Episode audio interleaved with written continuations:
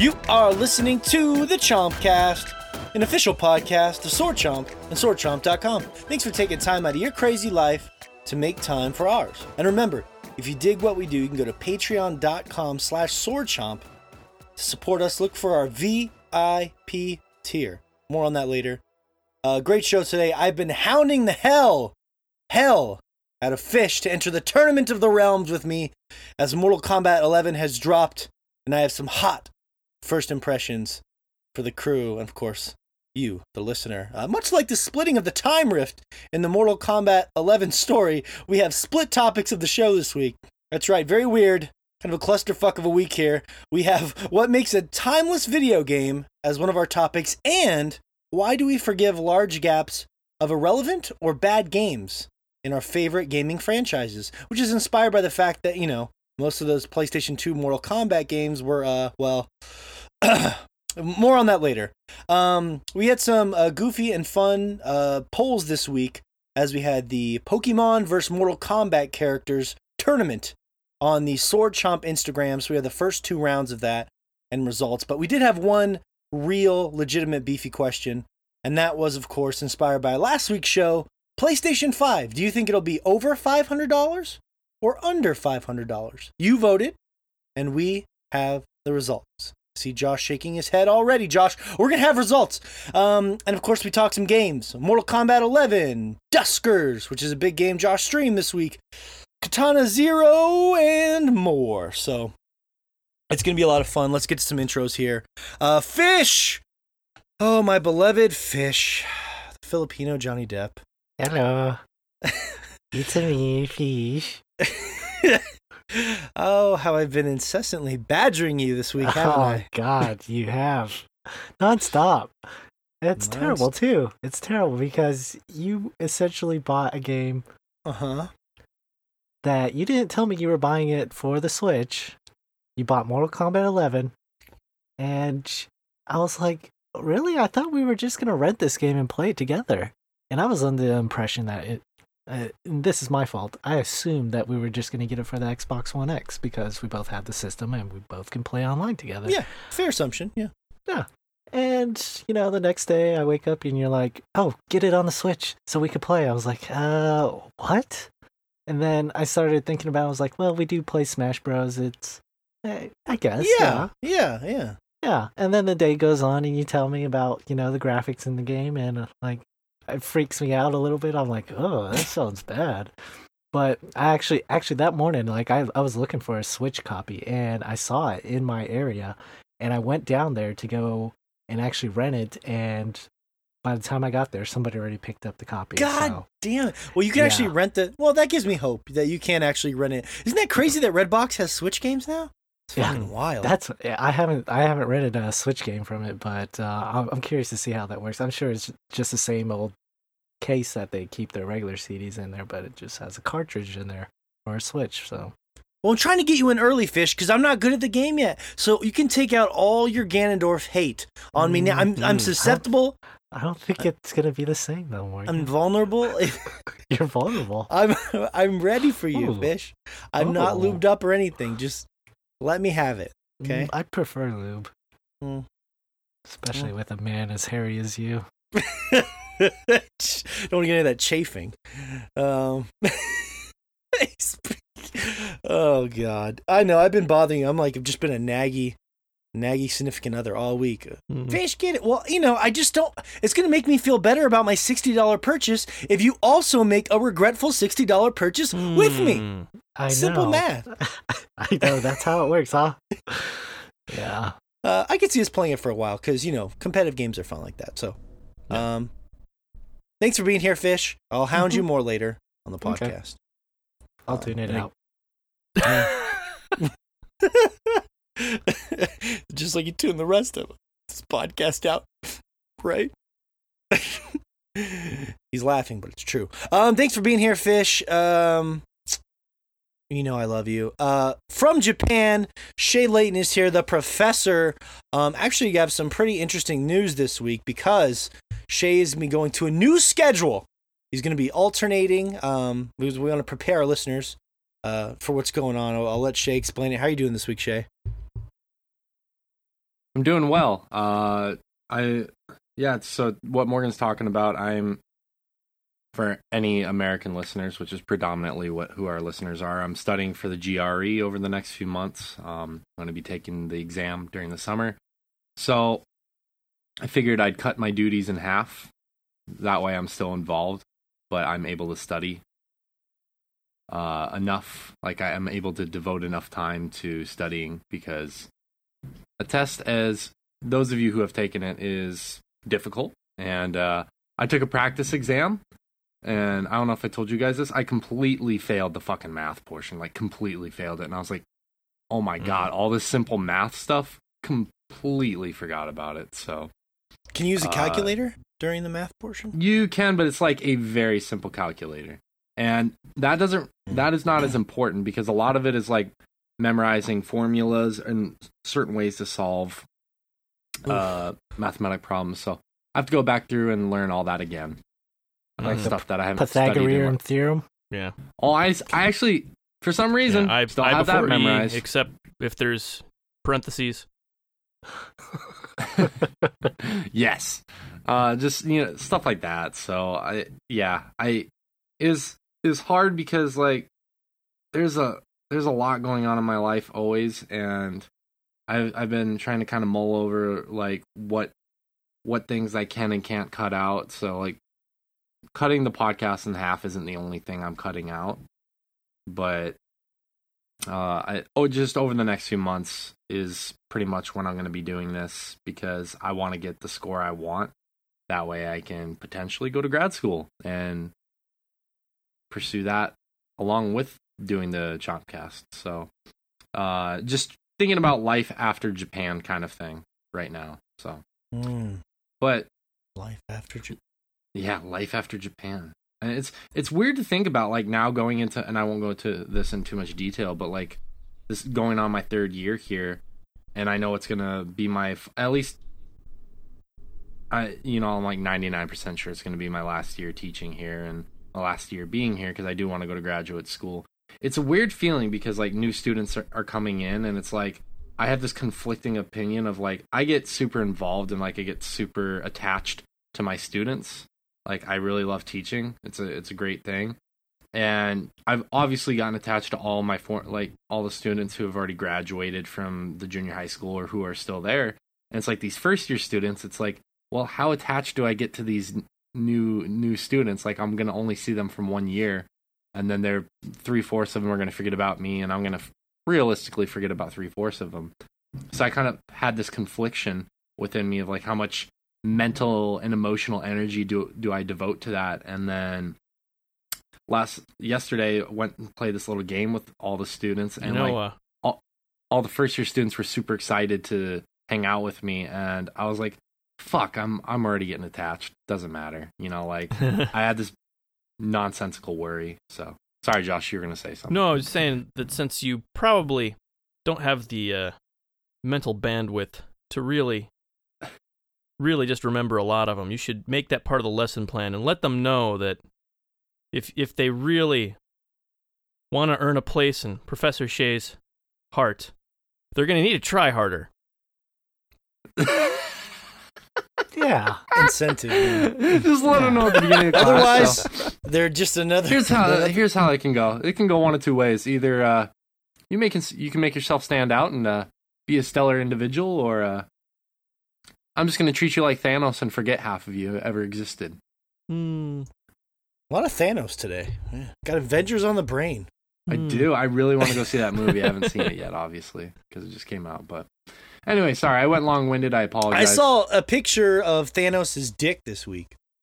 Um, but I'm glad you're here, Shay, honestly. And it didn't happen randomly. It was what he searched for. No, no, it really did. And I immediately sent it to Fish, so now he can say he's also seen Thanos' dick. Ain't that right, Fish? That's that's right. he's, he's actually looking up Thanos' pick, as in, like, yeah, which ones, like, how he picked which ones he was going to make disappear. And then he accidentally mistook the P key for the D key. Mm. Common mistake. Uh-huh. It happens. Yeah. He's got a big gauntlet. Um, thanks for being, yeah, and I'm going to try and fill in, you know, as many fun guests as I can get during those off weeks. And, you know, maybe Shay, if he has time to squeeze in a game here or there on, like, a rest day, he'll have more to uh, to talk about whenever he does return to us. So it, it'll be fine. It'll be fun. And then when he gets a great job. It's only for wealthy, a few months. That's yeah, the thing. Yeah. It, it's only for a few months. I just, I need to devote time to this test. Then I can come mm-hmm. back and things will be normal. So, mm-hmm. yeah, and he'll get a good job down the road. He'll be wealthy. He'll be able to support us with all of his money, and it'll be great, right?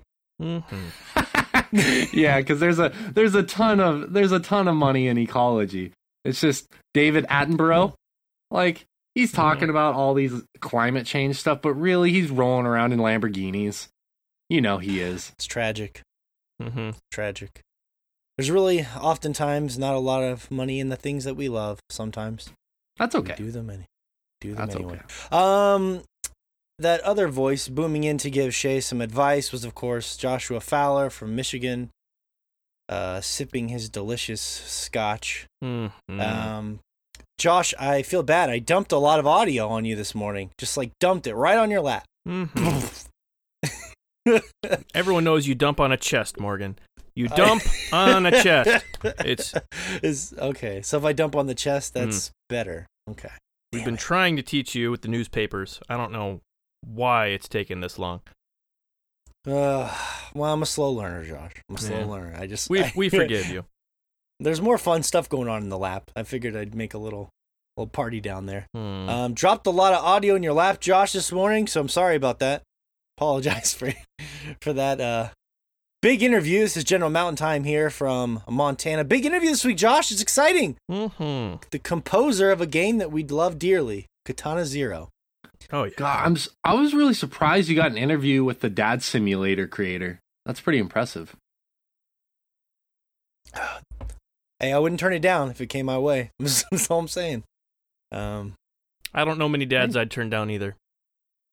Mm. What are we talking about? Josh, come back here. About, sorry, back to me out. Sorry, no, just, just hanging um, out with your fellas. Thanos is during dick. a barbecue. Okay.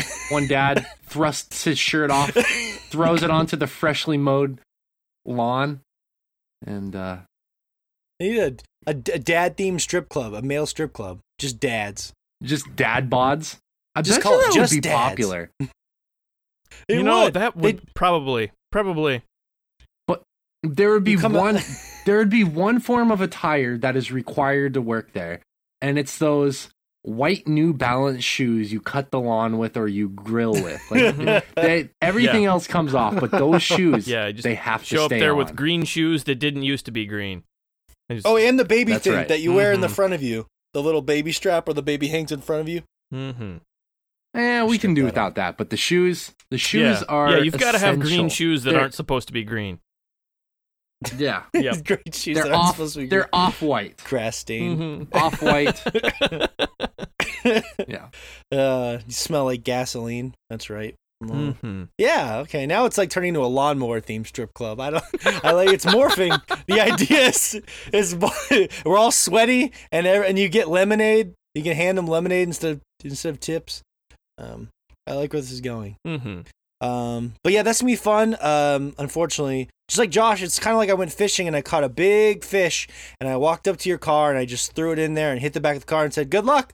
Mm. Good luck gutting it and cleaning it uh, and serving it. Mm-hmm.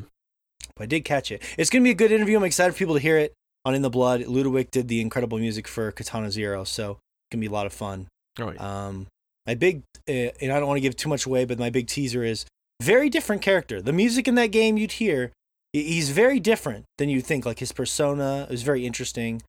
Um, we actually had something in common about sort of our style of writing music as musicians, like uh, that me and Shay had in common. When me and Shay used to write music in a band, uh, there was a weird thread between us and this guy, like our style of writing that, uh, hmm. again, I won't give it away. You just got to listen.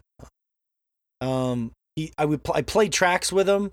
Uh, we talked, we actually broke down the uh, specific tracks this time, which was a little different. Went in and out of the creative process and I found out a lot of cool stuff. So I don't want to give any of it away just yet. Um, but I'll be promoting that pretty hard next week. But uh, let's get right to the topics of the show, guys. We got some good ones here. Split topics. Um, let's go for the first one. uh, the the gaps of irrelevant uh, franchise or irrelevant games in franchise. So this is weird because if if I could explain this better, it would be the idea of, think of something like like Tomb Raider is a good example, where there is a big middle chunk of that series that's largely irrelevant. Um, the fourth, fifth, sixth, seventh game, you could make a case until they rebooted it, largely irrelevant. Um, and middling at best to, to okay, maybe one of them was good, you know? But mm-hmm. the first games are classics, and then a lot of people love the reboots now, uh, and they're going to have to reboot it again. Mortal Kombat is another great example. That's kind of what inspired it, because, fuck, man, I couldn't tell you anything about any Mortal Kombat game past, what, four? I couldn't tell you anything about, maybe even three. You know what I mean? Yeah, I don't it think was a bit of a surprise a... whenever everyone started talking about Mortal Kombat again, and the number they brought up was eleven. Yeah. It was... Well, I remember nine and ten were getting some buzz. A little bit of a shock to me there. Yeah. Well, nine and ten were getting a buzz. I remember that, but it was weird. It was like, where'd the rest of them go? And it was one of those. It's one of those weird series because uh, series. God, that's terrible, terrible English. Um, it's one of those strange series where they took the numbers off, but still counted them. I hate it when they fucking do that.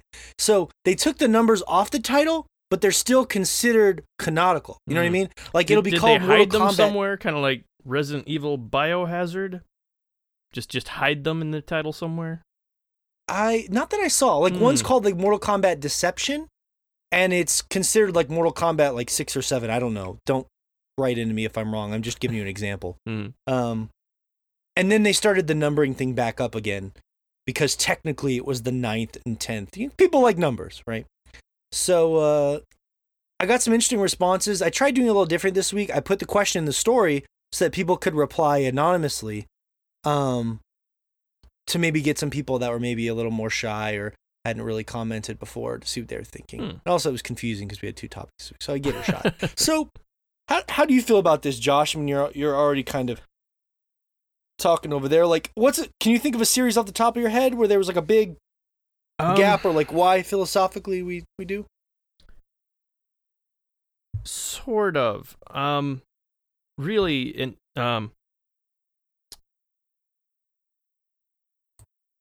Super Smash Brothers, the the uh Wii one and the Wii U version are both kind of dead in the water. Like there's still a community built around um Melee.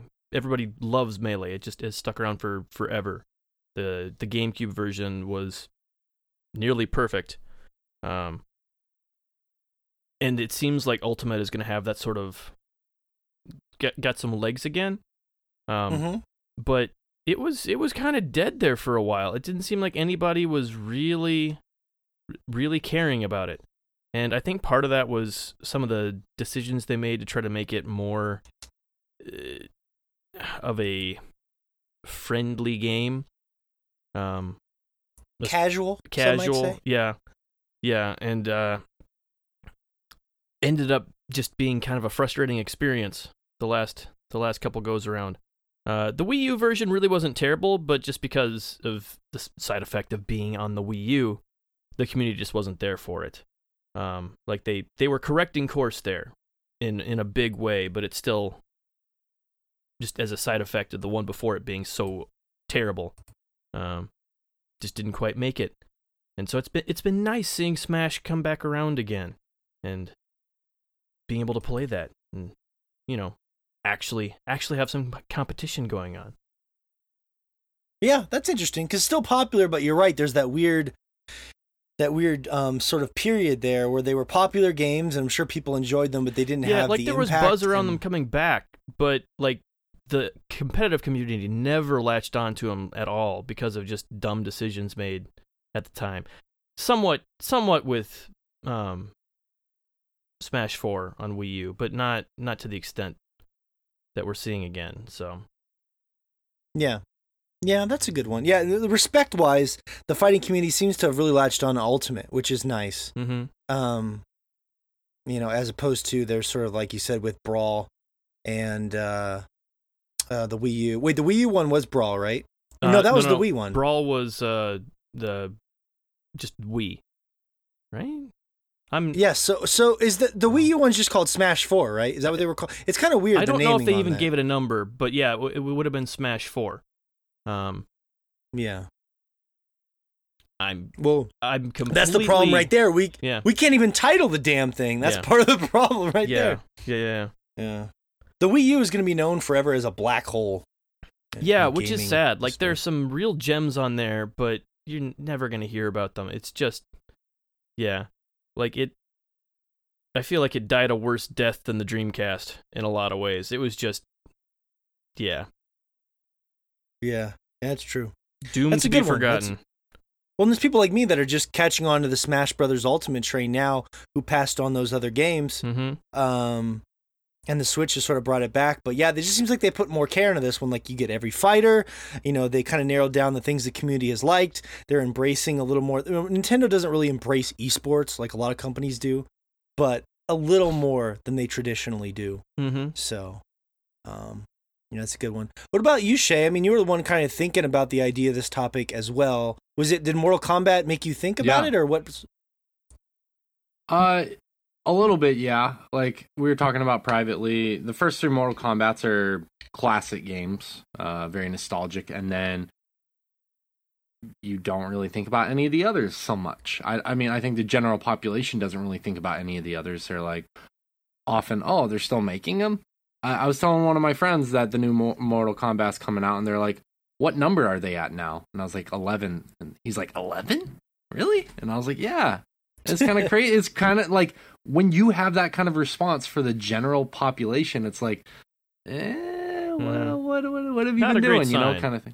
Yeah, definitely not. But the one that I think about often um, is Sonic. Hmm. You know, I, I really love the, the, the, you know, the first, and I hate, I hate to do this because, like, we've ripped on Sonic plenty of times in the past. I love Sonic. I love the first three Sonic games. I love Sonic and Knuckles. I love. I even love Sonic three D Blast. Objectively, Sonic three D Blast is not a great game, but I still love it. Um, I love a lot of those uh, Sega Genesis era Sonic games. And then after that, I think there was maybe one game. Uh, I can't remember if it was for the Dreamcast or what system it was for, but it just, like, after that, for me, I like I couldn't tell you what Sonic games released. There were a ton of, like, weird ones. Like, so, uh, there's some, like, Xbox and Xbox three sixty ones that were highly forgettable, and all the ones in between there I couldn't even tell you. But when they did uh, Sonic Generations uh, back for the three sixty, that that was actually a really good game, and that's when they started building it back, you know, that one. Sonic four objectively was not the best game, but it was an alright game. I didn't like the way they did, like, the part one and part two of it. Um, and then even the new one, Sonic Mania, was a really good game. Mm-hmm. And I I remember when we did the Game of the Year show, and I felt felt really bad leaving it out of my top five. I think there were other games that were stronger for me that year, but I still think Sonic Mania was a great game, and I think it just didn't get enough of the press it deserved.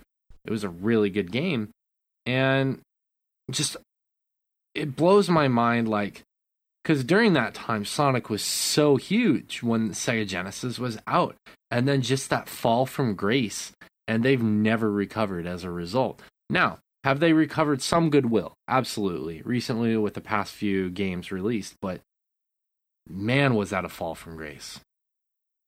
Yeah, I think in, with Sonic, it's they really got oversaturated. They just put it everywhere on anything. And there are all the spin-off Sonic Colors, Sonic Generations. Yeah, there's a right. Sonic, like, BioWare right. R P G. Yeah, it's like they didn't know what direction to to go with them.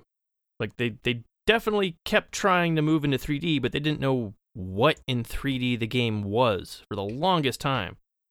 Um, right, and it's it's kind of hard because, like, you look at something like Mario that made that seamless transition. It's obviously very famous, and that's why Mario has been able to withstand the test of time. You look at that, and you you look at you look at Mario, and before even Super Mario sixty-four released, you look at it and you're like, objectively, I don't know how this game makes it from two D to three D. Yeah, but they did, and it's amazing that they did. Like, if we're if we're to look at that like, objectively, that is incredible that they were to make able to make that seamless of a transition. And especially mm-hmm. kind of looking at it like a revisionist history kind of way, considering that and comparing it to Sonic, because they were both objectively the biggest action platformers for each system respectively. And yeah, for Mario to make that graceful transition and for Sonic to flop so bad, it's just two completely different stories. And the only reason why I compare those is because, like I said, they were the biggest ones.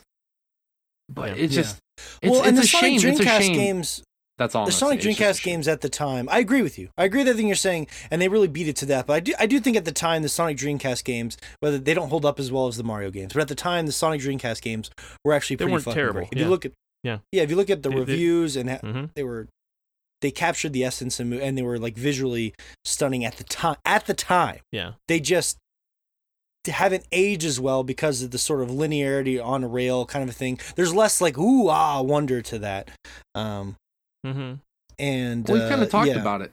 We talked yeah. about it in the past about how they are two different, uh, mechanically speaking, two different styles yes. of platformer yeah. as well. And it's I think that's to find a the through line. Right, exactly. I think I think it's harder to make that two D to three D transition in a game like Sonic, that kind of platformer, because it that and we again we've talked about this, so apologize to any listeners that feel like we're retreading a little bit.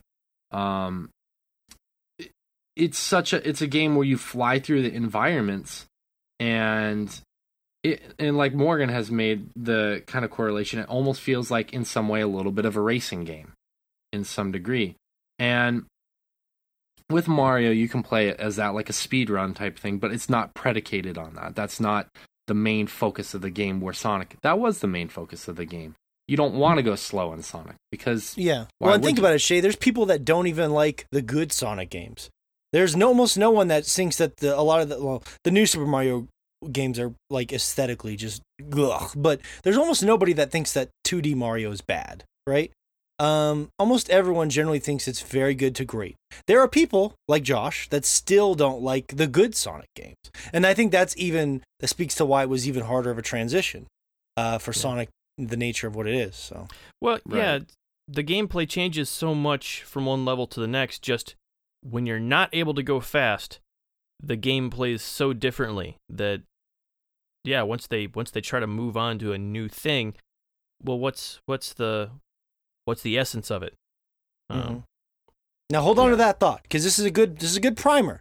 Because we had the bigger philosophical question to ask, but I want to get Fish involved here, because that was a good talk. Fish, um, uh-huh. oh, uh, so Mortal Kombat. It's only sixty dollars. um, that was shut up. Fish, don't uh, oh, do no. it. Sorry, don't sorry, do sorry. it. No, Fish, we'll play all the time. It'll be fun. Um, mm. Fish, when you thought about this topic, um, which uh-huh. I'm sure you didn't think about at all for no. the podcast. Of course um, not. uh, but right now, while we were talking about it for the past five minutes, uh-huh. and you were swirling yeah. it around your head, yes. um, what, what, what, what, came, what, came, what came to your mind? That's so funny. Um, just gonna throw him under the bus like that. Oh my god! I know, right? No, actually, I was thinking. Fish, about it, you should buy like... this game and play with me. God, like maybe it. you should no. actually research the topic. You fucking idiot. Mm-mm. I know, I would never. That was what just I happened. Did. For any I listeners did. that missed that. Mm. I did research in my head. Um, actually, no, I went back and thought about it. I was like, you know what? I was like, the idea of Fish researching in his head. He just closes his eyes and he's just like, time to comb the catacombs of knowledge. He just sits there. Yeah, it feels right. Yeah. Oh. You're just flying through all these panels in his mind. All right, sorry. It's like uh, Interstellar whenever you're going through all this time. Oh, God. uh, so you were saying when you were researching in your mind. Anyways, I was thinking about a game that I thoroughly enjoyed as a kid, um, but as an adult, like, I never got back into it, and um, that game was uh, Mega Man, and, like, I played through, you know, one through all the way up to X three, and that was back in the nineties, of course. And mm-hmm. after that, though, like, I felt like that series started to taper off whenever they started making that jump to the PlayStation, when they were doing stuff with three D, and like those games never really were um, financially like successful. Um, and I don't think there's that big of a strong uh, fan base there for those older um, PlayStation, N sixty-four, th- those days whenever they were making that big Uh, leap to three D, and like I felt like that company was not able to keep up, take that franchise to the next level, wasn't able to, you know, kind of keep that Mega Man feel, but mm-hmm. translate it into a different uh, aesthetic or uh, game type or whatever. But um, yeah, that, that that was one game that like I thought about. I was like, man, that really does suck. That like I never, that series never took off as each uh, with each generation of the uh, consoles coming out. And um, it wasn't until like they came out with like Mega Man nine when they went back, and like because the, the series ended with like eight, I think, and then they went on to X, and then like it was like a decade later um, they come out with um, Mega Man nine, and like that's when like everybody started talking about Mega Man and talking about their love for the older series and whatnot. And like I never played nine, but um I heard, yeah, I, I've seen like gameplay and stuff like that, but it it harkens back to like, you know, Mega Man one and two and that type of art style, and people enjoyed it. Um and it, it just frustrates me that, you know, um a, a beloved game of mine, you know, from my childhood, playing it on the Game Boy and on the Super N E S, and it not going through all the different generations, it just left me with like kind of like an empty feeling for that series. Like it, I'll always remember my time with the games that I did play, but like the, the games that I never actually played because they just didn't interest me in what they were doing. Um, it kind of saddens me as far as like that whole franchise as a whole. Yeah, I mean, I I was jesting earlier, but that's actually a good example because. Like, even, I don't think even you played the, ironically, Mortal Kombat eleven drop, but I think the newest Mega Man was Mega Man eleven too. Mm-hmm. Yeah. Um, and I don't even think you were interested enough to even really give that a go. So, like, they, right. There's a lot of things going on there. Oversaturation, maybe. They never made a really exciting evolution. Um, you mentioned a lot of the other sort of emptiness you feel. There's so many Mega Man games, too. Um, right. But, yeah. People don't really seem to care that much anymore. It's more of a niche thing. It is, yeah, yeah. And I always, I always wonder, like, if maybe Capcom had taken that franchise, um, and worked with those developers to kind of like thrust them into the next generation of consoles, and um, worked with them to not necessarily make it mainstream, but like do something, you know, to change up the formula of Mega Man, because they they can't, they were pumping them out so quickly um, back in yeah. the nineties that it was almost like they it was almost like there's too much Mega Man out there that that's enough to last another decade or so, you know. But um, yeah, and then, you know, the new systems come out, and like uh, the uh, the anticipation for those newer games, like it, it has to be something that really Uh, stands out from the, the norm of Mega Man. And that. It, okay, just, so yeah, let's flip that question around. I'll start with you this time, and this is the big philosophical question here, because these are all good examples. Um, philosophically speaking, why do we want? Why do we still come back to these series? Why do we still continue to give them a chance? Why do people still hope that maybe Mega Man twelve is going to be great? You know what I mean? Like, what is it that Like, for you, like, okay, put yourself in this position, Fish. You didn't even pick up Mega Man eleven. What is it about you? You still have this, these memories in your heart. Like, mm-hmm. what is it about you that's going to be excited enough about a new Mega Man game? And why is that excitement even still there, if at all? Uh, well, uh, part of me wants to say that it, it would be nostalgia that would get me back, but that's not true, because I never played, you know, Mega Man nine and, or ten um, for that matter, mm-hmm. or eleven. And like it, I feel like there there has to be something big coming from the studio. There there has to be something change, uh, some sort of big change in there where uh, they change it up. They bring a nuance to it, uh, something that, you know, other developers are putting in games that are two D side scrollers as well. And like it, it's a shame that they can't figure out something to add into that game. Um, Do you ever worry that maybe you'll never really care about Mega Man ever again? Uh, no, uh, not necessarily. I don't worry that I won't ever care about it, because I guess to worry uh, you'd have to actually care a lot, and you, right. you, you just you're kind of neutral. You're like, oh, maybe it'll be a cool movie. But I mean, like, do you ever think like, oh, I might never really have a really great Mega Man game that means a lot to me ever again? Uh, well, that's the thing. It's like I'm comfortably fine thinking about all the time that I did spend with those games back in the days uh, when I did play them, and um, like it, to me, like that's what Mega Man was, and like they're they're still doing that type of uh, two D side platforming, shoot 'em up type of gameplay in there, and. Um, I feel like I got the best of it, you know, like at this point, it's just kind of retreading a little bit. Um, uh, granted, I haven't played the newer ones um, lately, but... Um, okay, so you're saying philosophically, they would really have to find a way to evolve that into something different. Something um, different where, like, yeah, where the fan base is just like, yeah, this is the Mega Man that...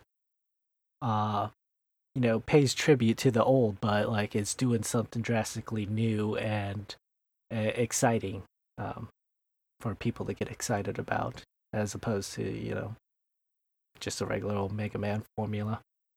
True. And what that would be, I mean, we could specula- speculate about that all day, but I got to move along. Also, mm. uh, sixty bucks mm-hmm. to Switch, Mortal Kombat eleven. Yeah. Uh, Shay! I don't know. Um, I don't know. I'm... Like, go ahead, Josh. Go ahead. What's up? I don't know. It's Fish's love of Mega Man is it, it is special. It it would be nice to see something like that come back.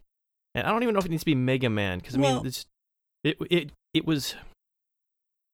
I mean, it's just a well-respected game. Was it ReCore? ReCore was supposed to be the and everyone said ReCore had so much potential, and mm. then they just fucking screwed up some really unfortunate. And I think it was created by the original yeah. Mega Man uh, director. I could double check that, but it was Mega Man people were involved in ReCore. Remember ReCore, Fish? Nope. Yeah, I don't know. I, oh, I, I don't know if I there's to enough to salvage the franchise there, but someone definitely needs to pick up the the whole Kankle torch and, and carry it forward. Kankle torch? Yeah, oh, is Mega Man torch. Of Kankles? Yeah, because oh, he has those big ass. Yeah, yeah. Yeah, yeah that's... That's it's a medical where, problem, Josh. Fish's it's not love nice of Kankles to make. Came from yeah. the Kankle fetish. I always thought um, they were more like bell bottoms, actually. Mm, and those were mm. those were a thing. Yeah, the Kankles those... are funnier. Yeah. You know what? I've known Fish my whole life. I've not once seen him excited about a Mega Man game in my entire friendship mm. with him. Yeah. I believe in his heart that he had his special place in those games. I'm just saying, I've never seen him excited about a Mega Man. Well, he had to move on to the harder core stuff, like actually being able to see the Kankle instead of just, just imagining underneath yeah. underneath those boots. Mm. yeah. He couldn't get his Kankle fixed the same yeah, way. It just wasn't strong enough anymore. Um, I'm sorry, Fish. That, that, that makes sense now, honestly. I mean, Kankles are no joke. Um. Yeah, Shay. Uh. So philosophically speaking, what do you think's going on there?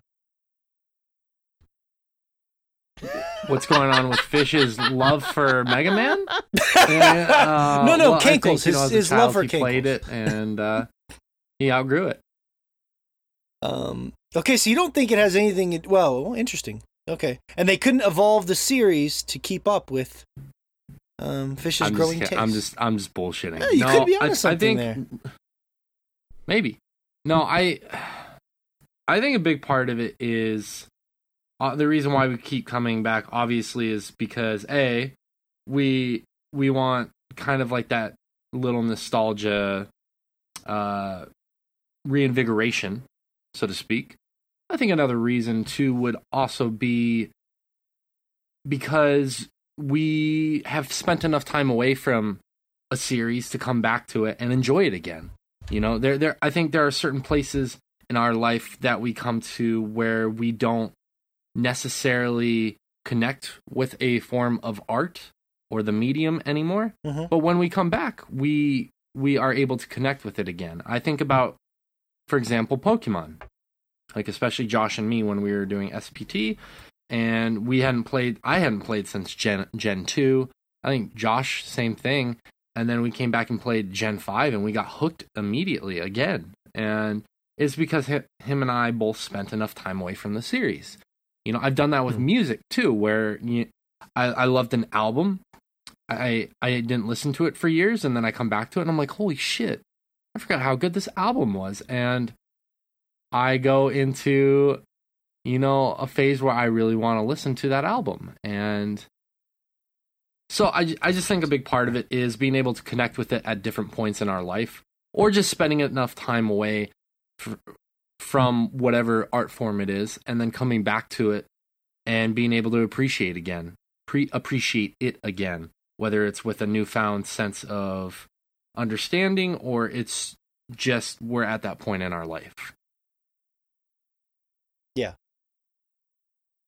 Yeah, I agree. What about you, Josh? I mean, I, th- I agree with what you're saying uh, on most of those. I don't want to tread too much as well. They're kind of just throwing theories out here because that's what's fun about the topic. Um, what do, what do you think, Josh?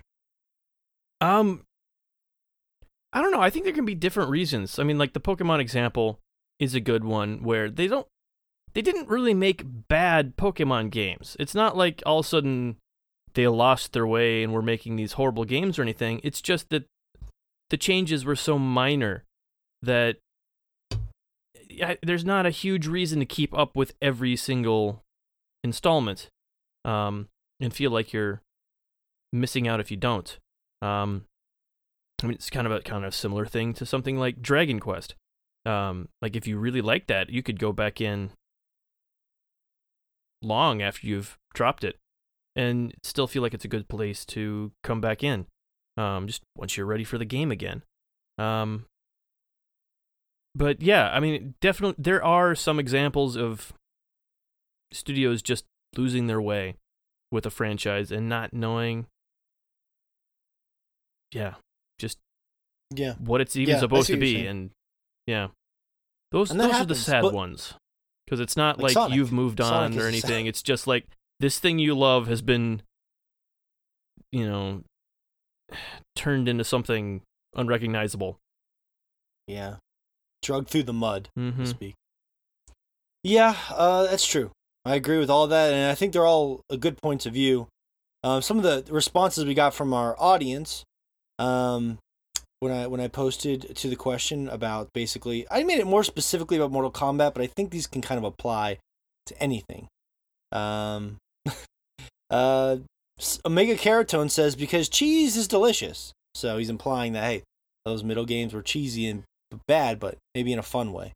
Um, Noah Wett said, it's kind of, it's just kind of classic. Um, it even has somewhat of a nostalgia factor, and I love the first two. So I th- the nostalgia one's a big one we hit on. Characters have to play a big part in that, right? Like, if you have a classic character, like Sonic as a character, if you think about it, is almost transcendent. He transcended a bunch of mediocre games because the Sonic character will always be in cartoons and game shops and God knows what, right? So maybe there's something to like a classic, an iconic, how about that? An iconic character. Maybe there's something to that too, right? Mm-hmm. I mean, to an extent, it's always kind yeah. of there.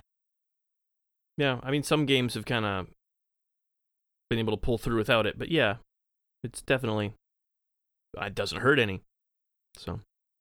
Yeah, I mean, people are picking up Mortal Kombat eleven, and they'll see a lot of these people they grew up with, like Baraka and Kano and all these people, and they, they get hit with that wave, you know, and they, mm-hmm. even though they haven't touched this game uh, in forever. Um, yeah.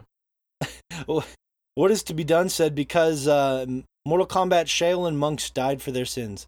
I guess that was a bad one, Shaolin monk. Some of these are just fun to read because we don't know shit about Mortal Kombat.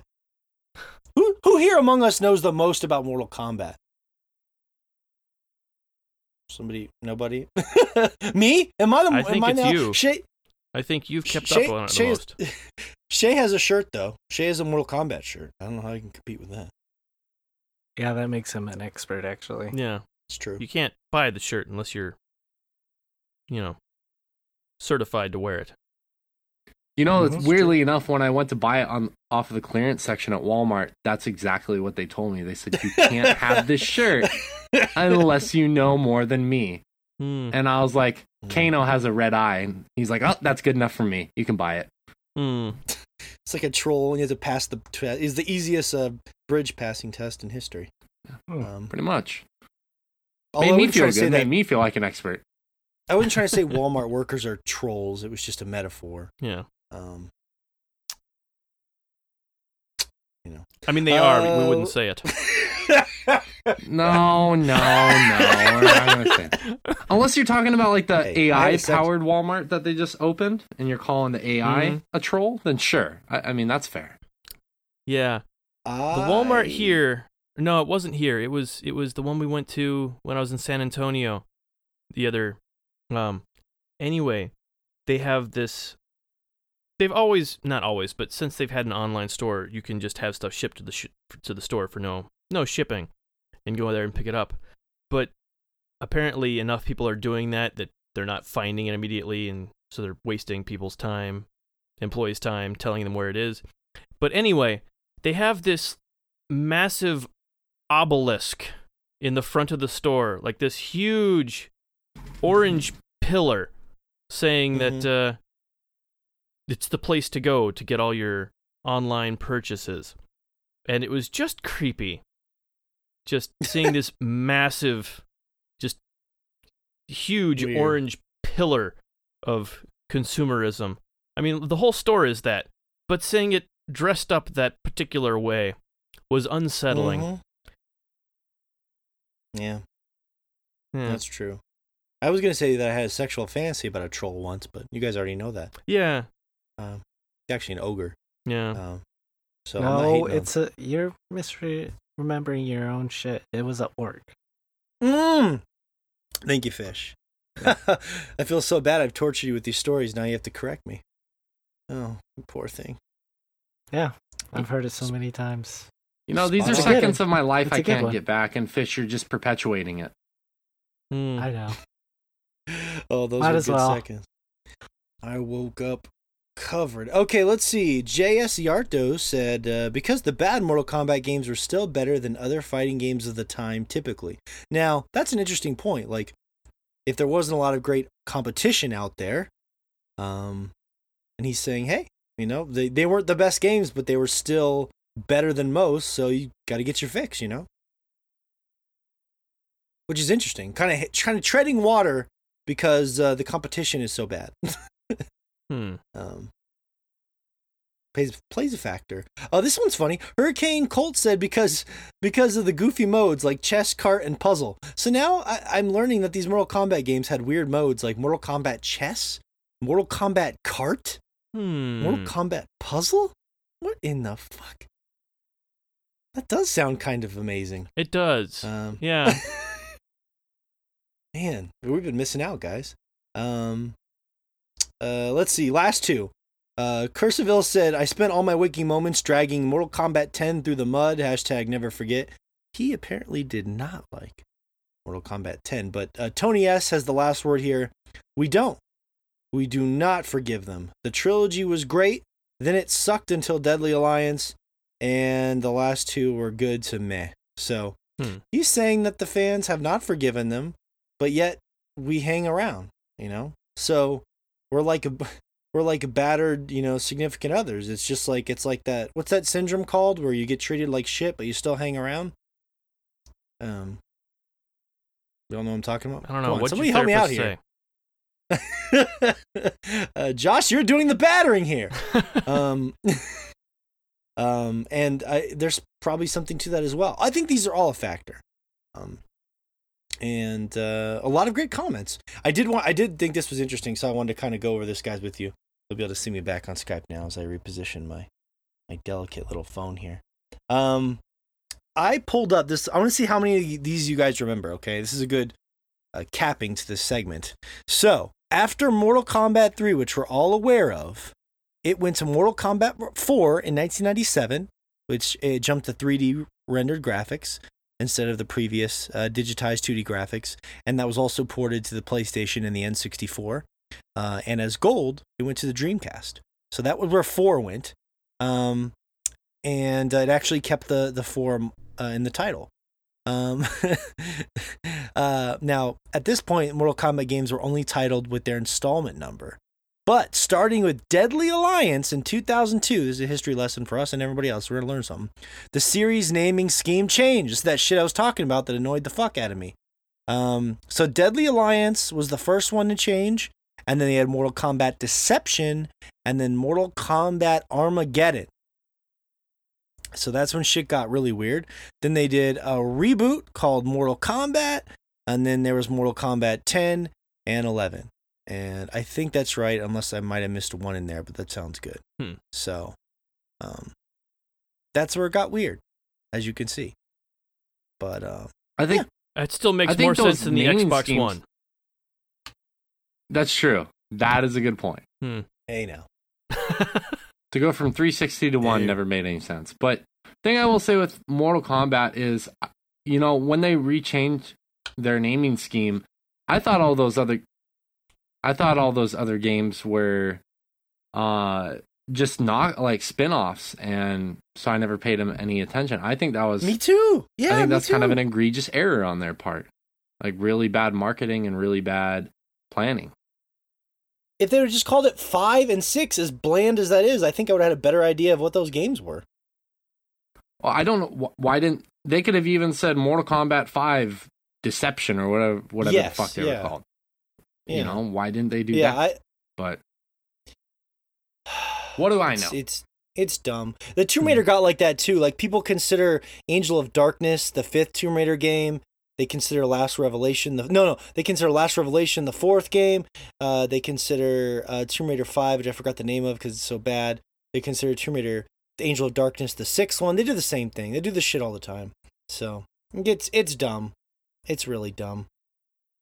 Um, but yeah, good point, Shay. They could have just kept the stupid uh, subtitle and left the numerical number on there so we didn't know, because you see those and you think that they're fucking around like that. Before the podcast, we had we did a um Skype with one of our patrons, um Ivan, and he was telling us that he uh was playing that Sub-Zero game on sixty-four with a weird name. It was like Sub-Zero's Mortal Kombat Anthology Sub-Zero. Like, when I saw those weird Mortal Kombat that games, was a good game, like... though I did actually play that game, and it was, for the time, it was actually a halfway fun game.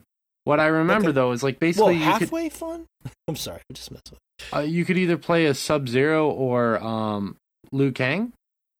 And it there's this one part, I can't remember it now. It's been so long since I played the game. I played the game when I was like nine or ten.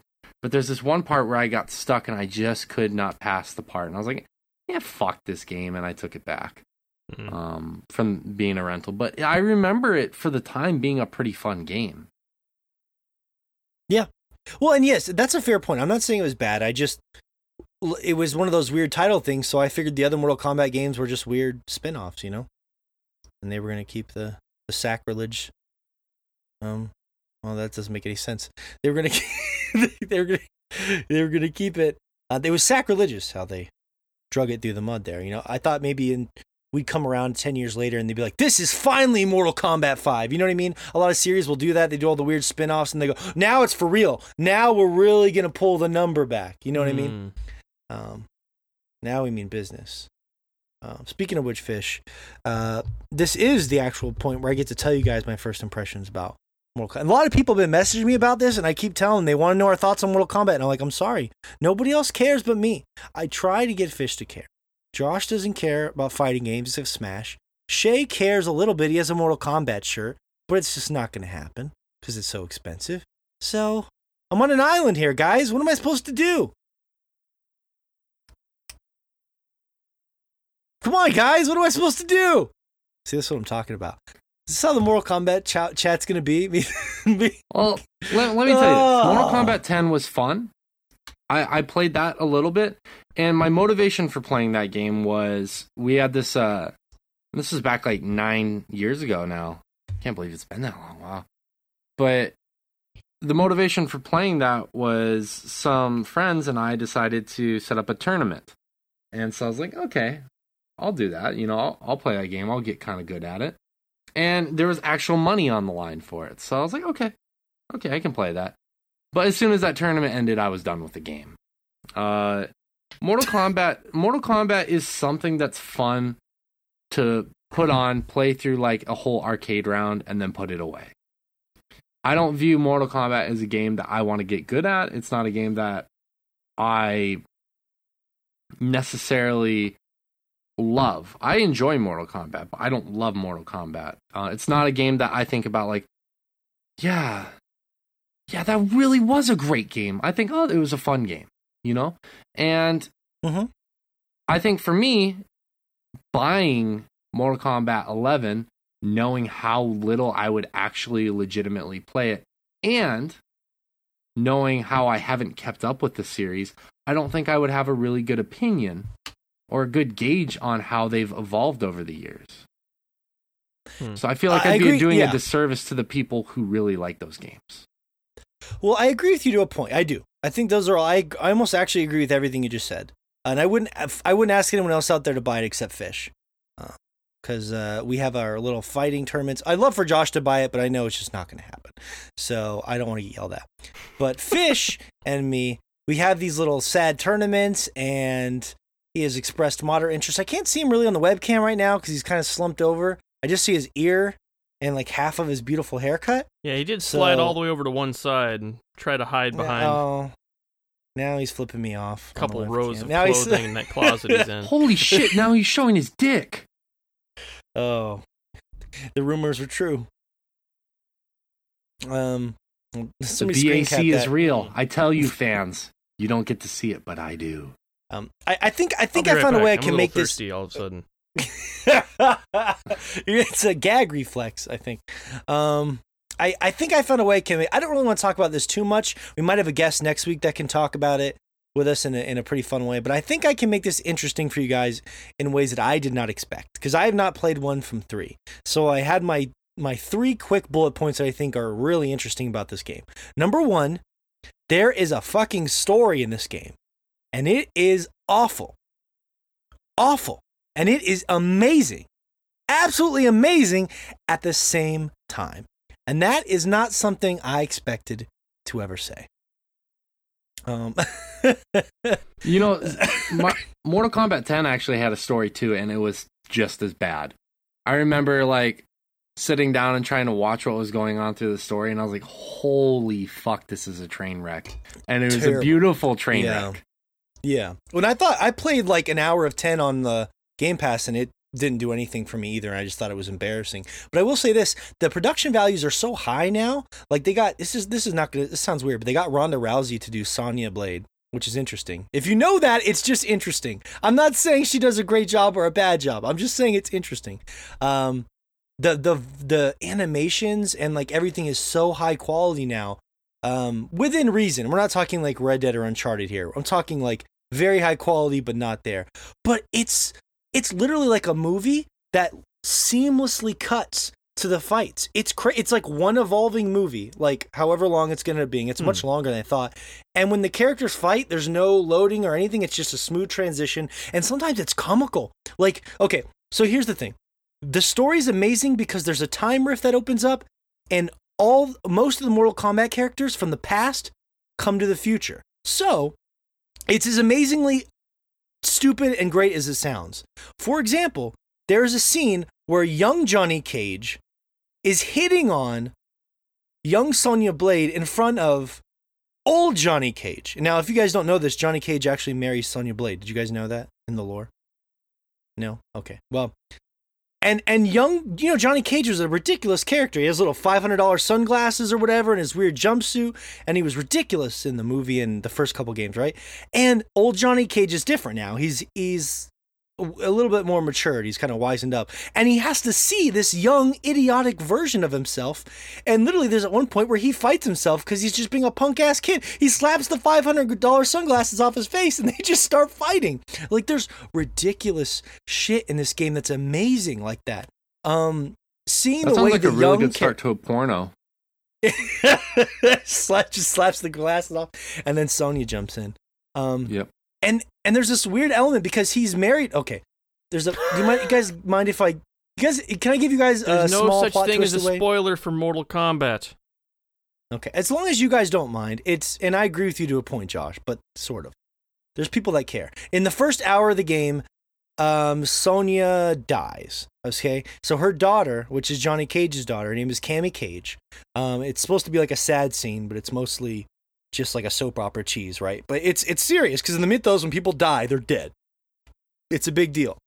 So when the time rift opens, get this: young Sonya Blade comes out, right? But she's actually dead in their current realm. So this girl's just got over losing her mother, and a young version of her mother standing right there trying to help her on the mission, while her two versions of her dad, a young version and an old version of her dad, are sitting across the room, and the young version of her dad's hitting on the young version of her mom that just fucking died.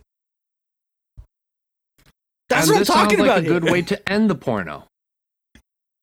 I'm, I'm telling you, it's fucking really entertaining in a stupid way um, that I did not expect. I'm not the guy who's like, oh, cheesy stuff is funny. That's not me. That's not my thing. But I, I'm I think that's you, the smartest thing for them to do, though, because like if you try to make a super serious, involved storyline with a fighting game like that, you're just going to be like, bro, you're trying too hard kind of thing. But with this, if it's taking it to the point of absurdity like it mm-hmm. is, and it's not taking itself too seriously, I think that's smart. Exactly. The characters look so ridiculous t- at times that if they were playing everything super seriously, and it, it, I'm not going to say there aren't moments where they try to be s- sincere, but even those are kind of enjoyably bad. You know what I mean?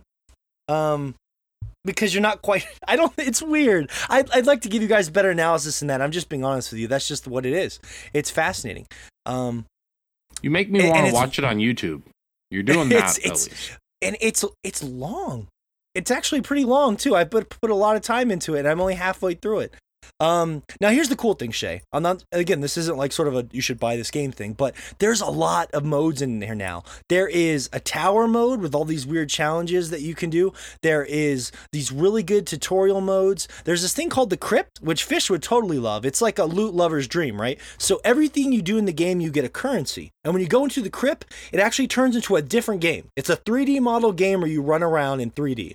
They, and in the they actually did that in a previous title. They did, yes. It's yeah. not brand new. I think um, I played that, and I actually I enjoyed that part of that game was the Crypt. Yeah, because you just unlock. It's like nothing yeah. but treasure chests, right? Yeah, it's just treasure. Yeah, yeah, yeah. And it, it's like a it's like a brawler at that point, a three D brawler, isn't it? I, I haven't seen a person that I had to fight yet. It's just uh, been like puzzles and treasure chests. Oh, okay. Um, and the puzzles are weird too because there's a treasure chest behind a gate, and you'll like move some switches that make a dead body line up, and then all of a sudden you can get to that treasure chest that hopefully you can open up. There's weird. It, it's it's a, it's a big weird thing, and all the loot goes into character customization, which I believe is purely cosmetic. I'd have to double check, but I believe it's purely cosmetic. But it's it's fun. There's tons of loot in the game, which is actually really cool. Yeah, you can make your character look different. That's cool, and I kind of want to give a shout out to like Tekken three and Soul Calibur four because I remember the jump from Tekken two to Tekken three. They they did a bunch of those um, new modes. Like they had a beach ball mode where the characters use their fighting moves to send the beach balls to each yeah. side, and you're trying to do that. Yes. There's a there's like a Streets of Rage mode in Tekken three, kind of. Uh, which was awesome for the time. And also Soul Calibur four did a lot. Like, the tower thing you're describing in Mortal Kombat sounds exactly like the tower in Soul Calibur four. Um, and it just, it's Sorry, cool Josh just that... made fun of my vaping, Shay. What? No, you're fine, Shay. I didn't mean to break your thought. Josh was just making fun of me. Hmm. Okay. Um, and I just, I think that that's kind of where fighting games have to go now, because to just offer a basic arcade and versus mode in this day and age doesn't justify a sixty dollars fighting game anymore. Back in the day, sure, because people were doing couch co-op all the time, and that was a huge, and there there's a lot of value in that. So that made sense. But yeah. now where we're at with gaming, with it being online, to have a versus online fighting and arcade, I think for most fighting games, isn't enough of a draw. A one-on-one fighting each other thing No, you have to have a really great character customization system, like if you're a Soul Calibur. But if you're a Mortal Kombat, which you obviously you have these set characters that are iconic, then you have to move to other modes in order to be able to make this game yes. sustainable. And that's cool that Mortal Kombat eleven is doing that, that you're like that you're mentioning that. And it's probably a lot of the stuff from ten, and they've probably thrown in a few new things. I, w- I wouldn't know it, to be honest with you, because it's been so long since I've played ten, but that's really cool that they are they're really they've upgraded from ten to eleven. Like, there's a justification there for making another game other than just graphical prowess. Exactly. Exactly. There's a lot. Like I said, I have no issues with spending sixty dollars on this game for content. I'm I will be playing it for many, many weeks to come. The issue that Fish was talking about that sort of became a thing on my social media was that the game on the so I bought the game on the Switch.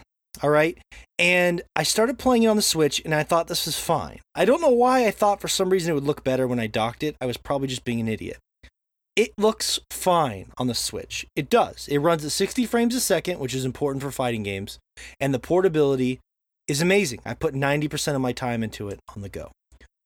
But it looks drastically, drastically worse than the consoles. And it looks drastically worse than other Switch games, like Smash Bros. And people have been lighting me up saying things like, well, it's a first-party game developed by Nintendo, blah, blah, blah. You're right. You're right. And and this might have been the best they could make this game look with the resolution drops. But that does not excuse the fact that it is a much worse-looking game. It just means what you're telling me is that uh, Smash had a better developer. That's basically what you're telling me. Um, and because Smash still looks our- incredible on the go. One of our fans what? actually on Twitter sent us a message talking about all the graphical bugs in the game, too. I don't know mm. if you've encountered any of those. Yes, yes. He was talking a little bit about that as well. Uh, that was uh, a Danny. Little hiccups here. Danny, yep, yep. I, little hiccups here and there. Um, nothing, like, super noticeable for me, but I've seen it. I've seen it happen. Hmm. But, like, the thing people get, all I'm saying, my larger point here, to be concise, is that I think they should have just discounted the game price-wise because I'm not getting the same product as the counterparts. I'm not, I, I think the game is great. I'm enjoying it on the Switch. I'm not saying that. And I know this is a controversial point of view because it makes it sound like it's, they're playing favorites. But if you can objectively say that you're getting a better product on the consoles, like because of how much they have to down res everything, it's just, why not sell it for fifty or forty? You know what I mean? Like it's, it's very noticeable. It's nothing like anything I've played on the Switch so far. Like, everything I've played on the Switch has generally looked gorgeous, from Donkey Kong to Smash. And I mean, how do you guys feel about that? Am I crazy? Like, is it just the way it is and I need to suck it up? Like, do you guys have well, any thoughts on that? Well, maybe you're sacrificing gra- maybe you're sacrificing graphics for portability, and that's just kind of what you have to live with at the end of the day. So maybe it's still justified for it being a sixty dollars game because of its portability. I don't necessarily agree with that, but I'm just saying maybe that's what you're going to have to come to. Like the resolution you're going to have to come to for spending the sixty dollars on it. Yeah, I don't no, know. Fish, don't still, leave. He's, he's go- it does. It doesn't. It doesn't look as good. I don't really care about it looking as good as the other consoles, but I do care about it looking as good as other things on the Switch. And that does seem yes. like they're yeah. having a hard time figuring out the hardware. Um, and it is different. Like, nobody uses cartridges anymore. It's kind of a... Yeah. They're, they're well, going to have to get used to good, that. And yeah. uh, especially, yeah. it, Sorry. It, it may not be a problem going forward because the cartridges basically have not no load time, but significantly, significantly less than discs. Um, and so that looks like it's going to be kind of the way gaming is going, going forward, at least with the P S five. Um, so maybe companies will be a little bit more inclined to... to start optimizing in that direction. Uh, I don't I, I don't know. I don't know the, the ins and outs of the differences between the hardware besides the really obvious stuff, but it does seem strange that they're not able to make it look as good as, you know. Dude, even the menus, the fucking mm. the menus look bad. Like that mm. sh- the first second I turn the game on, the menus look like down res, like you're looking at somebody on a webcam kind of. Mm. And I was like, "Oh, I immediately had buyer's regret." Now, here's the thing. I'm still having a great time. I still think I'm. I still think the actual game is great. I legitimately believe that, and I would love to break down the specifics of this compared to Smash with you guys. Maybe next week we have more time and a guest because mm-hmm. I have a lot of thoughts on that. But all I'm saying is, I think Shay just made me think of something though. I, I, I just realized in life how often we pay for convenience. Um, oh, I'll yeah. pay Happy Tummy Taxi to deliver this food to my house, and it's going to cost way more money, but I don't have to move. Yeah, you know what I mean? So. The convenience of the portability is probably how most people will rationalize it. Yeah, I mean, buying a cup of coffee costs about ten times more than making it. Yes. So. For sure. Yes, and buying right. buying a prostitute probably costs ten times more than just going to find a girl at the local bar. By the hour. I mean, long term, it's they're comparable. Long yeah. long term, yeah. We're not talking about long term. We're talking about short term, Josh. Mm. It's true, the convenience there, the guarantee. Um, it's those long-term fees will start. Ra- if that relationship goes well, those long-term fees will start racking up. Um, and uh, my larger point was just like also what Josh said. I just when I bought it, I thought it was going to look as good as Smash Brothers. That's mm-hmm. why I was comfortable putting my money toward it, and it doesn't. But I know Nintendo's designing for the the Switch and all this. I get it, and they're probably a better developer overall, and blah blah blah. And I know it looks gorgeous on consoles. I'm just saying, as a consumer, I'm like, there's no way this will look worse than Smash. It'll at least mm. be on par with Smash. But it's really noticeable in the backgrounds. Like, the backgrounds on the console are gorgeous. Mm. Uh, and there's so much going on in, in the backgrounds. These levels are so intricate. Like, giant alien bugs and shit walking around and, like, waves rocking up on this boat. But on the Switch, it's like I jump back to the PlayStation, early PlayStation three or something, or two. It's just, mm. it's it's it's stark. Um, but the cutscenes and everything look great because Is they're just rendered. Ned media. Stark. Great job. it's very, it's very Neddy.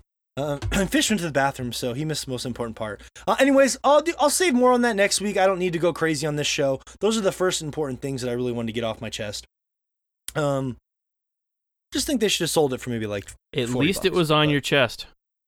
Oh, we're still. I, I was gonna on. make that joke, but I figured I'd let you make it, Josh. I I, I knew okay, I could trust thank you. you. Yeah. Damn it all to hell! Um, well, this would be a good time. I, I will say this, Morgan. If it becomes cheaper or on sale for a reasonable cost, granted, you bought it on the Switch, so actually there'd be no point in me buying it Fuck, to play with myself. Yeah, Never mind. True. See now, and that's another thing that sucks is I pigeonholed myself. Well, I just figured that... Well, no, Shay, you might get a Switch. You you plan on getting one this year, you said, right? Yeah. You have to play Pokemon. Yeah, yeah. I gotta like, wait until they announce... Like, they officially announce and start retailing the the new Switch, whenever that is. Unless Pokemon comes first. Gotta get Pokemon. Well, if it comes mm. first, I can wait on Pokemon. It's not going anywhere. Oh, no, you did not say that. Oh, no, you did it. Oh, no, you did it. I mean, I didn't even finish. I didn't even finish the last one. I got bored of it. Yeah, the last one's crap. No, it wasn't crap. It was fine. But yeah, mm.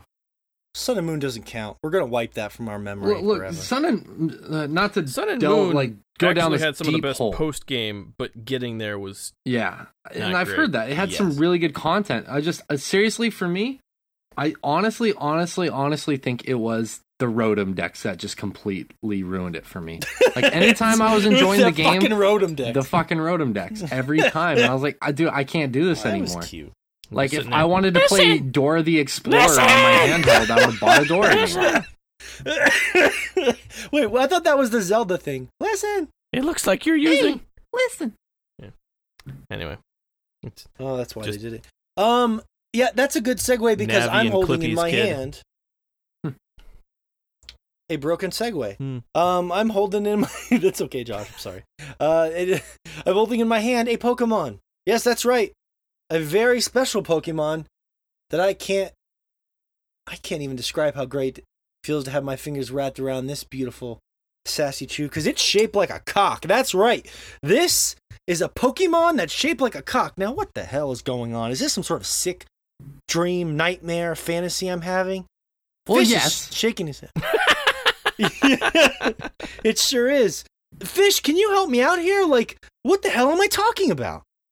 Hi, that looks like a Oh, I know that. I know that character. That's a Sasachu.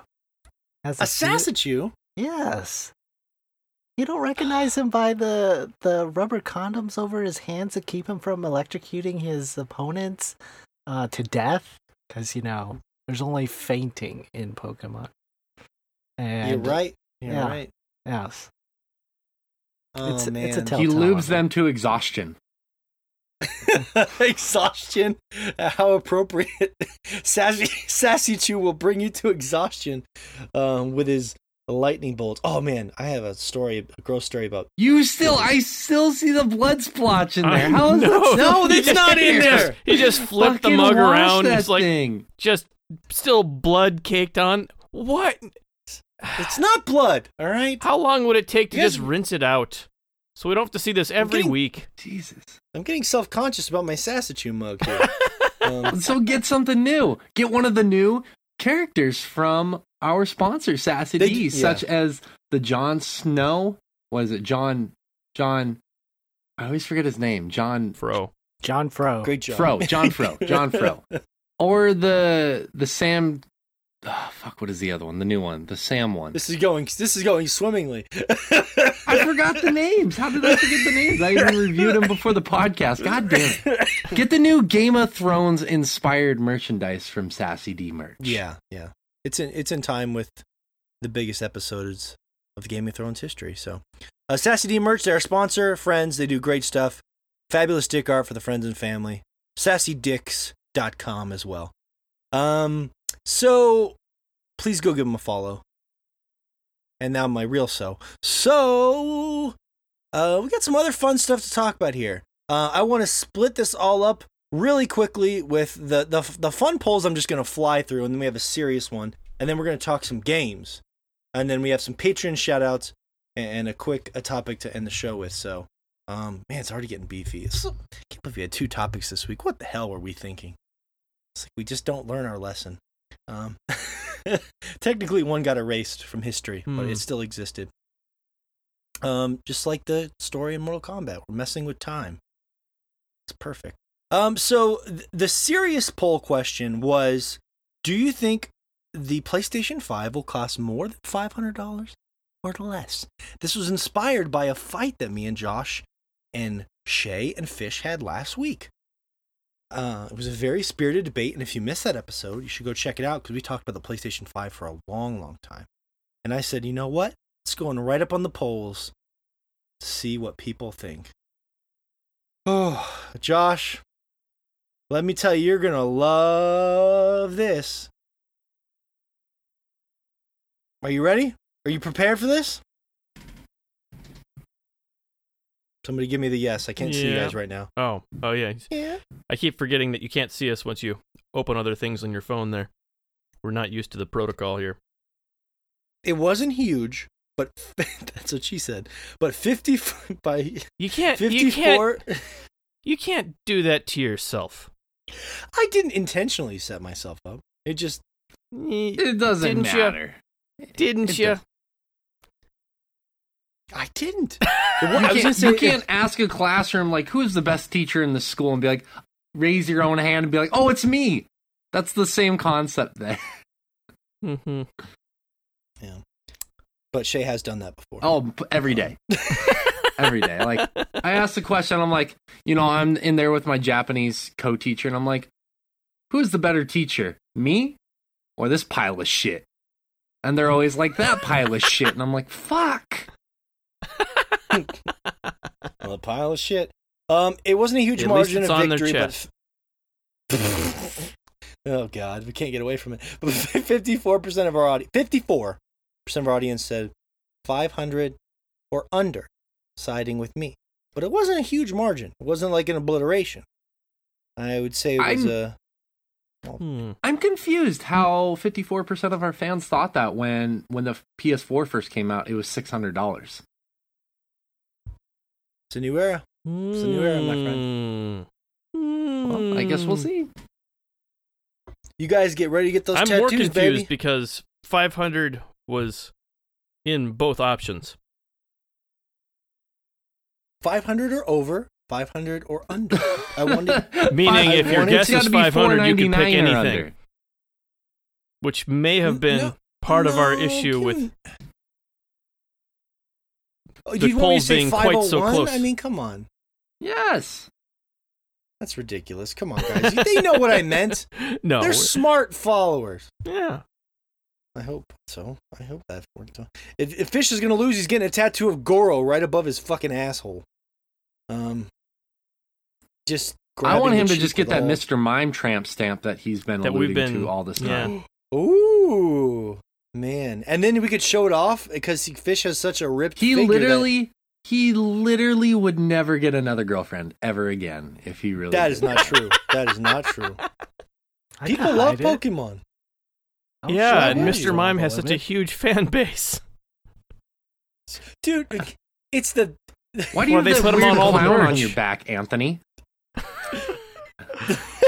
uh, that's not a clown. That's Mister Mime. It's a Pokemon. Second, uh, that's even worse. Mime Junior So, no, no, no, no. Dude, that's just you, my ass clown. Pokemon tattoos would get you laid nowadays. I'm telling you, that's a fact. Um. Well, then, how about you, fuck him, Morgan? I've tried. Been trying for years. Doesn't compete with a um, couch. uh, so the fun polls that I did were basically Mortal Kombat versus Pokemon. So I'm going to quickly go through the winners of round one and two, and I just thought of a brilliant contender for round three. You guys didn't hear about this live on the podcast. I was looking it up. Apparently, Scorpion's element is fire, so it's going to be Scorpion versus Charizard, and that shit's going to be fucking close. Tell you what. Some Pokemon winners in here. Um, all right, so Machamp beat Goro sixty-one percent to thirty-nine percent, which I think is a crock of shit. Uh, Raiden beat Raichu barely, barely fifty-three percent to forty-seven percent, which I think is a crock of shit. Um, you hear that, Fish? Marowak lost to Shao Kahn fifty, uh, forty-four percent to fifty-six percent. So, because they both have the cute little bone skulls. Thought that would be mm-hmm. appropriate. Yeah. Well, Marowak's bone skull is a lot more cuter, though. You mean Cubone's? Uh, or do you you like Marowak's? You think Marowak's is cuter? Uh, uh, yeah. Well, that's who is up against Shao Kahn, right? In round one. Did you vote mm. in round two? I did, yeah. Okay, okay. Good. Of course so I after... voted for all my Pokemon. Right. Good man, good man. But you know, Fish is right. In round two, I was so mad that I said, what about Cubone versus Shao Kahn? And it was so close. Cubone had the lead literally twenty-three of the twenty-four hours. And in the last second, lost mm. to Shao Kahn. That's a shame. one percent. Now, Cubone looks more like Shao Kahn, I think, with uh, his mask. Don't you think so? Yeah, he's got spikes on his head. Yeah. And his eyes are more exposed, and it's more jagged underneath. Mm-hmm. So, and Cubone's more popular. Marowak yeah. kind of gets dirty thrifted, if you know what I mean. Yeah, I know exactly what you mean by that. Yeah, that's a phrase. Yeah, if Fish knows a good dirty thrift when he sees one. Um, I sure do. Uh, these are both like Icy Ninjas. Gray Ninja lost big time to Sub-Zero. That was a surprise, right, Shay? Great Ninja getting yeah. his ass kicked? Yeah, well, you know, S- Sub-Zero is... Uh, he is probably one of the top two most iconic characters of that entire game, between him and Raiden. So, realistically, it makes sense. Uh, oh, but wow. I think Gray Ninja is a much cooler character. And I was sad, personally, that Gray Ninja lost. Gray Ninja is one of my favorites. He's actually one of the top Pokemon in Japan. I think he's like one of the top three most popular really? Pokemon in Japan, yeah. So, is there like a special list for Pokemon yeah. that are popular in Japan? Yes, there is. Shit, I need to find that, son. Um, all right. Yeah. Sorry, I didn't mean to call One and son. Two are Pikachu and Yoshi. Good God. Yoshi's moves are the worst, too. Ugh, that tongue.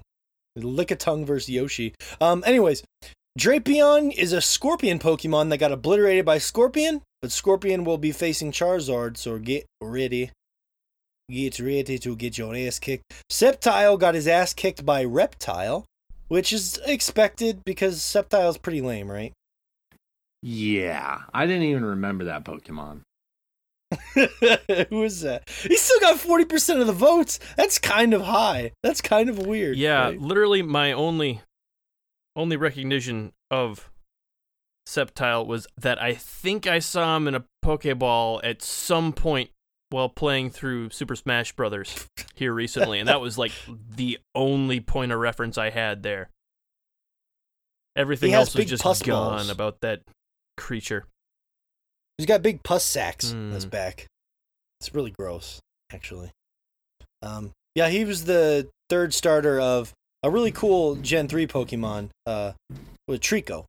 Treecko evolves into Sceptile, which is a shame because everyone was disappointed with that, I think. Yeah. Generally. So Reptile moves on. Now, this I thought would be fun, Josh. I thought we could give Gengar some love because he's a ghost and there's a Wraith character in Noob Saibot who basically looks like a black Scorpion. Um, and he was a joke character in the early Mortal Kombats, kind of, and then they ended up making him like a real character now. Mm. Um, he's actually pretty badass. Just barely squeaked out a win over Gengar. Sorry about that. Yeah. That's sad. That was the most offensive of them all. Mm-hmm. Gengar is one of the well, coolest Pokemon. He's like the only passable ghost type from the first gen. And like, yeah. He's kind of... Actually, in most gens, he's really one of the only passable yeah, ones. Yeah, yeah, yeah. Yeah. He's had to carry that for a while without an awful lot of help. And I was trying to think of people with spiky arms, and I thought of Kabutops, the legendary Gen one Pokemon, and I put him up against Baraka and his spike arms. And again, you know, maybe they were just good matchups because it was another nail-biter, fifty-one to forty-nine. But of course, Baraka took... Well, cake. That makes sense, because so. Who's ever going to revive Kabutops when Pterodactyl is your alternative? Oh, fuck no. Really? You went for the... What? No, get out of here. No, that no, you get Aerodactyl. I thought. Aerodactyl, uh, yeah. No matter. You, you always get Aerodactyl. No, though. You have it to choose between... which fossil you want. No, it was, yeah. bet- it was between Kabu- Kabuto and the He's Omni-Knight. Right. He's right. Yeah, Fish is right. No. Josh, no. Fish just schooled you. He just schooled you on Kabutops, the podcast. What is the other one? Hold on, I'm gonna look at Omni-Knight.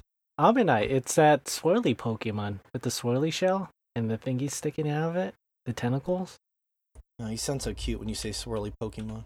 uh, no, uh, uh, it's uh, Josh. Josh, you don't have to look it up. You just take my word for it. Look it up, Josh. Josh just Josh will not be bested in any sort of competition, Pokemon or otherwise. He will. He will. He just did. So you get the amber fossil, yeah. Josh, and it can, uh, and it turns That's, into no, yeah, yeah, yeah, yeah. Because you get the first one for showing up there, and then they ask mm-hmm. you to do something with the other two. Yeah, well, yeah. You, you get one at Mount Moon. Yeah, to be yeah, that precise. You take there the first time, and yeah. then they ask you for the second one. That's how it went. I'm mm-hmm. for, I completely forgot about the third one, which is, yeah, whatever that other one is that nobody's ever gotten. No, yeah, no one, no one's gotten. ever gotten that snail, dude. I yeah, don't even no know one the likes name. The snail. Yeah, um, it's um, yeah, Ammonite, and it's dumb as fuck. Yeah, honestly, that's that's why I completely as... blanked it out because no one has ever revived that fossil. In in I any did. playthrough on of the my game. First playthrough, I got him. I'm sorry, and I didn't. Because well, you didn't know. Yeah. You didn't you know. Know. If you don't know, know, you end up you end up getting him by accident. Yeah. Oh, yeah. And you were sad. You mm. were a sad. Well, I did. I, well, I didn't even know for the longest time what the other Pokemon was until I actually went through the game again and got yeah. the other one, and I was just like, oh, yeah. yeah. You unfortunately didn't have friends out. to warn you beforehand. Mm-hmm. Yeah. I really love that Kabuto looked like those crabs I would see at SeaWorld. Mm-hmm. Those horseshoe crabs. Looks, yeah. It was just, those things were I creepy. Completely forgot about that snail. Yeah. Kabuto, Kabutops was a bad motherfucker. Yeah. Right? He was badass. Yeah, that's, I, yeah, I just completely blanked that out because, yeah, I'm sorry, Fish. Yeah. Yeah, I'm really sorry. Let's give Fish's props. He's so very right. No, no, on I'm the sorry podcast, that he had guys. The snail. That's oh. that's the, that's oh, the I truly sad thing. No, I want the I want the other Pauline. I don't care about that one. Because I want the apology. Give it to me. Give me the apology. Josh doesn't apologize, Fish. You know that. Mm. Yeah, I know. It's, it's just not in his his genetics. Um, we did. Uh, so that'll be fun. We'll have some more rounds next week. Uh, and we're really trying hard to get a Mortal Kombat expert. I'm not gonna say who. I'm trying to get a Mortal Kombat expert on the podcast. Stay tuned. Um, so Josh, you played Dusker on the Twitch stream this week. Uh, very weird looking game. Like the the the art for the game looked really cool, like a creepy like horror space thing. But the gameplay looked, I could not even describe it. It's a tough sell. What's um? Yeah, it is a space salvage game where you're controlling like a group of drones that you can send into these different derelicts to try to retrieve supplies and stuff to continue whatever you're doing. Uh, getting home, doing it's not really defined all that well at the beginning. I don't know if that's explained as you go, but to get as far as possible in this uh roguelike type survival salvaging game. Um, when you say get as far as possible, you mean like toward what? I don't know. That's the thing. Like I've just played my first oh, okay. playthrough on the stream. Um, and uh, yeah, like it's it's it's it's interesting because the way you control them is uh, kind of from this command line interface that you have with its own. own set of commands for moving all these things around and activating their abilities and stuff. Um, because your command line interface, like like like you're like playing you're like as whatever. I don't know if it's supposed to be human or just whatever A I is in the ship, but you're not you're not the drones yourself. You're kind of controlling them from from back on the safety of the ship as you send them into these these wrecks trying to recover stuff. Um, okay, and uh. Yeah, like it's it's really engaging because it is kind of it's kind of got that horror aspect that a lot of the games lost. You have tank controls. They're I mean they're it's because the game is completely top down. It's more like asteroids controls, if anything, because you're you know you just slowly turn the ships with the left and right uh-huh. keys and then push forward and backwards to move forward and back. So you don't you don't you're not particularly graceful moving these things around. So if anything. You know, any sort of alien life form shows up on these ships. You can't do an awful lot about it, like from a combat perspective. Like you've got to plan ahead and, um, you know, just try to have the advantage on any enemy that shows up before they even get there. Otherwise, you're already in a bad spot. Um, and then because the whole game is built around trying to get as far as possible, if you're screwing up and wasting a bunch of resources with these encounters. Uh, it just hurts your chances long term. Um, so it, in, in a lot of ways, it kind of gives a lot of the same gameplay predicaments that you were put in in a lot of the early horror games, where it, resources were so scarce uh, and enemies were so threatening because of it, um, which was really cool uh, going through there. Um, what does the actual like gameplay feel like with your ship? Are you shooting? Are you like? I'm trying to visualize what the actual like threat feels like. What you know, you ex- explain the movement, but like, yeah, um, is it's it's so far I've seen like other drones that are basically the same speed as me, but can just like shoot back, um, and then also a few like I don't know what, but like some sort of some sort of organic threat that are really fast. Like you open the door. And they'll just instantly be on you and kill you. Um, if you when you accidentally... say organic threat, do you see it? Like, what does it look like? Yeah, they look like little alien-looking things. It's hard to tell because, like, the only information you have from the ship is the camera feeds from all these drones that you're controlling, um, okay. and kind of like on a like a top-down uh, map sort of a view. Um, and okay. It's not particularly reliable because you're using these, you know. Crappy drones that could just give out at any moment. and even their camera feeds are just like flickery, and uh, it just it's it's hard to tell what you're looking at a lot of the time in a good way, because it just it gives you a lot of that same sort of feeling as uh, like the old early P S one and P S two horror games, um, just from the way they're presenting you with the information that's there. Um, Interesting. Yeah. Hmm. Did you like it? I did. I'm def- I'm gonna play some more, definitely. Um, I don't feel like I'm good at it yet, just because there's more of a learning curve here than with these old, you know, a lot of the older horror games, just from the control scheme of, you know, having commands to give the uh, all the different drones you're controlling. So there's just a okay. whole lot, a whole lot to learn. So I, I, I feel like it's, learn, yeah. I feel like it's got room to improve and kind of, yeah, yeah. It's it's a, it's a cool puzzle. Dusker, cool game. Never heard of it. Where the fuck did you hear about it? I don't remember where I hear heard about it. I don't know if it was some of the Game of the Year awards, um, like some of the just you know like the more artistic stuff that they've been talking about, like developer type stuff. But yeah, I, I remember hearing about it. So somewhere. It's older. It's it was an older from last game. year. Yeah. Oh, okay, okay, last okay. I summer, I think last, sometime last year. I, I I don't know exactly when, but yeah. So it might have been nominated for something kind of mm-hmm. off the beaten path, mm-hmm. so to speak. All right. Interesting. Well, that stream went uh, was fun. Um, so we'll see how that continues to go. I see. Yeah. Dusker. Um, let's see. I already talked about M K eleven. We all finished Katana Zero. Um, we we could save our story spoilers for next week, because if Shay is gone, we may be able to spoil the shit out of it, um, without worrying about ruining it for him. Um, and yeah, so that was uh, besides me pumping my own interview, which will be up next week, which I'm excited about. That's uh pretty good. Fish, how'd you feel without going into specifics of the spoilers? How did you feel finishing Katana Zero overall? Um, um, give me your thoughts. It's.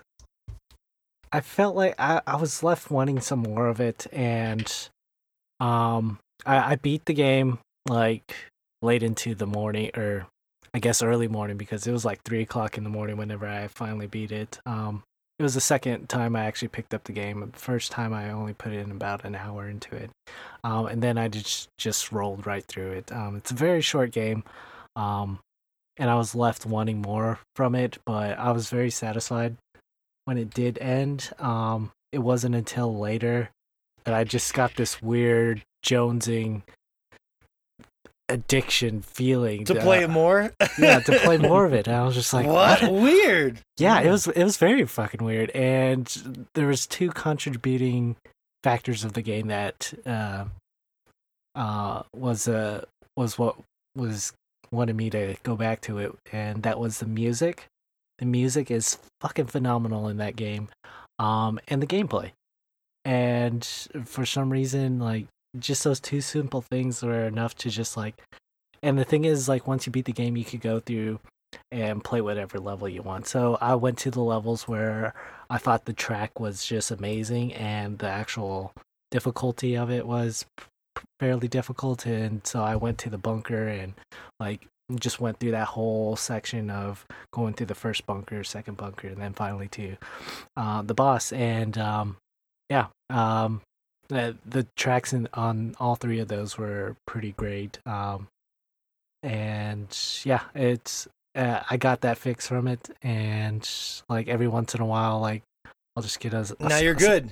You got well, that fixed. Now you're good. I'm good, but then like I'll get another uh, hankering for it. So I'm just like, oh, what else can I do in this game? And I looked up that you can actually unlock different uh, weapons in the game. So I did that, and now there's really nothing left to do in the yeah, game. Yeah, it's pretty so, thin. Yeah. Well, and you can approach the situations differently. I felt differently, Fish. When I finished it, I was like, that's perfect. That was the perfect amount of Katana Zero. Mm-hmm. I love the hell out of it. Yeah. I am done.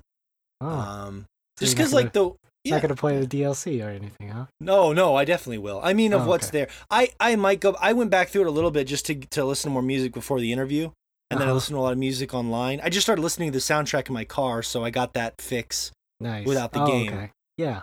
So, um, But the game is great. I just, it was, because there's not a lot, there's not like R P G elements, there's not really loot, there's not, the only reason to go back, it's like Hotline Miami. You wouldn't go back to Hotline Miami unless you just want to play the game more, which I did. I played a little more of it, you know? Right. But it's, it you get, you know, I felt satisfied. What about you, Josh? Have you gone back to uh, dip your toes in there anymore? Not yet. I've been kind of waiting for the D L C, um, which, yeah, not exactly in the immediate future, but uh, yeah, no, definitely, no. definitely looking forward to playing some more of it. Uh, yeah, yeah, just really enjoyed what I played with it. The uh, the the not gonna talk about the ending at all, but kind of like you said, it, it felt like it ended well. Um, I, again, I feel like it's an Act One break more than anything, but I don't. Yeah, but I think it weird. works in this sort of genre. Kind of a pulpy type of, like I, I think in pulp type stuff, acting on like ending on what should be a bigger story's act one break works really well. Um, like it's like Kill Bill, like well Kill Bill, like in the first Matrix, like it, it tells a full story, like it's got its own arc in there, but it feels mm-hmm. like, oh, look at all the other cool stuff this could go on to be. You don't need any of the rest of that stuff. Just having the promise of it feels really mm-hmm. good in that sort of a pulpy story. Um, yeah, yeah, I, I I I enjoyed how it wrapped everything up there. So, one thing I joked with the composer about was I told him that I liked the uh, the music he wrote. All for Now. He had a really good story about it. It's that really epic music that plays during the boss fights. Yeah. That really creepy music. Um. He, we talked a lot about that because there were some cool stories about that. But I told him, I was like, I I knew how to beat the boss, but I just kept dying because I didn't want the song to end. So yeah, I felt the same way whenever I was fighting the last boss, um, because that music was so good as well. And like, I beat it, and I was just like, wait, wait, I, I really want to just go back and die, and just keep fighting that boss. Yeah. Dude, if they, even if the, even if the game was just boss runs, I still think it would have been awesome. I mean, it would have been a very different thing, but yeah, like Cuphead style boss runs would have still been cool because the bosses were very memorable, and uh, yeah, mm-hmm. Mm-hmm. good did a good job of keeping it fresh. Um, it's I'm happy that game's doing well. It was number two on the Switch, ironically right behind Cuphead, and they announced they sold a hundred thousand copies already. So that thing looks like it's destined to at least sell half a million copies before other games probably punch it out of oblivion. Sort of like a Hotline Miami kind of impact it looks like it might have. Um, I think releasing it on the Switch was very smart for them. I really do. Yeah. Did you know what's fucking crazy, though? I When I was doing research for the podcast, I was finding articles about that game that was expected to release in twenty sixteen. They've been working on that thing since twenty thirteen. That's a long time mm-hmm. to invest in a, a game wow. that we beat in like a day. Great game, but right. Jesus Christ. Man, that's that's the labor of love, you know. That thing's got to hit. Um, so I let's get to some Patreon shoutouts. So this is gonna be a lot of fun. Um, we always prepare our Patreon shoutouts, and for those that have stuck with us, if you go to patreon dot com slash sword chomp, you can support us there. We have a special five dollar tier. Now, the cool thing about this is you get access to a top secret Instagram page. I promote this a lot on our Instagram. Uh, this is a secret page where you get, it's kind of like a, it's exactly what it sounds like. It's like a private club, inside jokes, secret videos, you name it. Um, rare footage, everything you could possibly want as a fan of the show, you can only wow. find here. Inchage. Oh, well, that's true. That's true. There's, there's a lot. good, good inchage. Um, It's a fun place. People seem to enjoy it, but it's it's designed to be that, like a hard club. Hard hard club. Ooh, I want to go there too. Uh, it's a hardcore place for people that want a companion piece of the podcast and also support us at the same time. You know what I mean? So you're supporting us in the process. Um, but even if you don't, if you do our three dollar tier, we you also get a shout out as well. Um, and of course, we have a special twenty dollar tier that gets you a Skype session, which is a lot of fun. And if you want to meet us and talk to us, we did one today. We did one last week. We get to meet some of our listeners, and they are super fun. And we schedule those usually right before the podcast. So, um, but you get a special shout out. So let's get right to it. We have perform. We have a little skit prepared uh, to do our Patreon shout-outs. And uh, it's it's going to be a lot of fun, I think. Um, we, we have a Shay emergency here. Live on the podcast, we're worried that Shay may have... Uh, you just stroked off the, there. The cro- he did not get his Chronos refill, mm. and he's in he's in real trouble. Um, stroked off. Is that what you said, Josh? Mm-hmm. Out, he, he out, passed off. Out after a, maybe two different things. Out.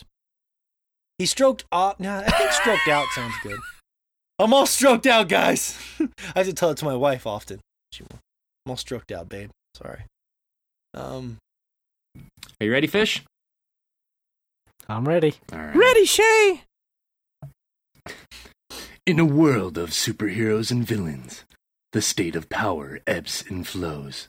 Superheroes driving back the evil villains and thwarting their attempts to dominate the world. Villains, new and old, hell-bent on controlling the average population, making them give in to their plots. It's a cyclical nature that balances itself out. A villain by the name of Nanthros, has used his limitlessness glove to make most of our heroes disappear. Now, the heroes that remain must make a difficult choice. If they're to rescue the missing, they must acquire some heroes for hire. Can I help you? Yes, it is I, Cosmic Man. I am here with my fellow heroes, No More Evil, and the Kev. We... Wait, wait, wait, wait. Hold up. Did you just say the superhero name was the Kev? What kind of superhero name is that? Uh, hold on a second. Yeah? Yeah. Sure. Got it. It seems I have made a mistake. The Kev has recently changed his name to the Reverend. Oh, much better. As I was saying, we seek heroes to defeat the dastardly Nanthros. With his limitlessness glove, he has evaporated most of our compadre. Without strength in numbers, we are lost. Okay, so do you want normal heroes, the superheroes, the super deluxe heroes, the super deluxe premium heroes, the super deluxe ultra premium heroes, the mega super deluxe ultra premium heroes, or do you want the mystery heroes? What's the difference? Sir, read the sign yourself.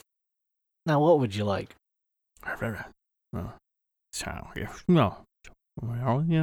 I can't understand this either. Let's just take all the Mega Super Deluxe Ultra Premiums, uh-huh. the Super Deluxe Ultra Premiums, the Super Deluxe Premiums, and you want to throw in a couple mystery ones? Mm, no. I mean, hey, who knows what we're going to get? Okay. Okay, my good sir. We will take all of your Mega Super Deluxe Ultra Premiums, your Super Deluxe Ultra Premiums, the Super Deluxe Premiums, and two of your mystery heroes. We need them post-haste, for we must defeat... Yeah, that'll be two thousand ninety-four dollars and seventy-two cents. I'm sorry, good sir. Am I correct in thinking that you are charging money for us to save the world? That's right. But, sir, our friends and fellow heroes, Gare Bear, Tony the Tiger, Redman, Richie Maestro, Stretch Woman, a k a. Lisa, Larry the Tiger, The King, Citizen Kane, Quintillion Man, Gil beat on them cheeks.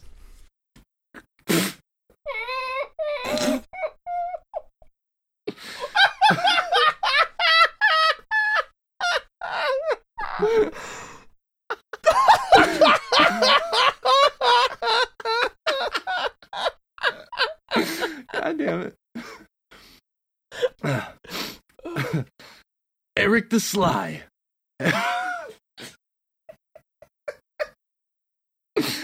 uh, Epidemic. Wise Guy. Gore in Space, and and and Danny Prism are in dire need of assistance. We will not dis- we will not win this battle without them. Please, won't you help us? Sure. Great, my good sir. For two thousand and ninety-four dollars and seventy-two cents. But sir, we do not have any currency. Our good deeds are not paid. We do it to save the world. Dude, I don't care. Either pay or get out of my store. Sir, how much money do you have? Sure. Okay, let me grab it. Hmm. Huh? Okay, let's see what this will buy us. Hmm. Sir, we have one hundred twelve dollars. What will that get us? You can take the two mystery heroes. Sweet victory! Please wait a minute while I go get them. I'm Penis Man! Let's go dick down some bad guys and give them a real whacking. We're fucking out of here. Why do I gotta whack the bad guys? Why do I gotta whack the bad guys? Oh, fuck. Fish. Wow. Fish cannot read the word twenty, apparently, to save his no, life. No, he cannot. No, he cannot, but that's okay. Twice, twice he said two thousand. I was like, this is amazing. It's like a blind spot. At least he was consistent. Oh. At least he, he was. was consistent. He was. It worked. It would have been weird if he went to... Yeah, yeah, you're right. Yeah. But anyways, so the serious part of the Patreon shoutouts, we want to thank you guys so much. Um... You know, our, sorry, Gil Beezy. I thought that was the best name. Hope you don't mind. Uh, but uh, we really want to thank you from the bottom of our hearts. Like the the fact that like I logged in this morning uh, to Skype. I was working on the Patreon script this morning, and the fact that I was able to log into the Patreon and see another new Patreon member, like, it continues to blow my mind that, you know, we connect with people and that they're willing to give us their hard-earned money to keep our dream alive. I mean, at the end of the day, like, to not stroke our egos or anything like that. To me, it's amazing that I can, I get to do what I love with my friends, yeah, and I get to make new friends out of it in you guys, like the Patreon supporters and even just the normal listeners. And you guys are continually willing to support us. And something we kind of alluded to earlier, um, even like with the, the new Skype calls that we're doing, like that even blows us away that, you know, we get to connect with our fans on all these different levels and we, we get to make friends out of it. So like really, honestly, I don't, I don't, I'm not employing hyperbole when I say it blows my mind. Is it a bit of an exaggeration? Probably a tiny bit, which is what hyperbole is. But it it's just amazing. So th- seriously, thank you guys from the bottom of our hearts. Like, it means so much yeah. to us that thank not you. only do you guys, you know, get, give us your hard-earned money to continue this, but we get to connect with you guys, and you guys give us time out of your day for us to just act like idiots and have fun. Um, so seriously, thank you guys.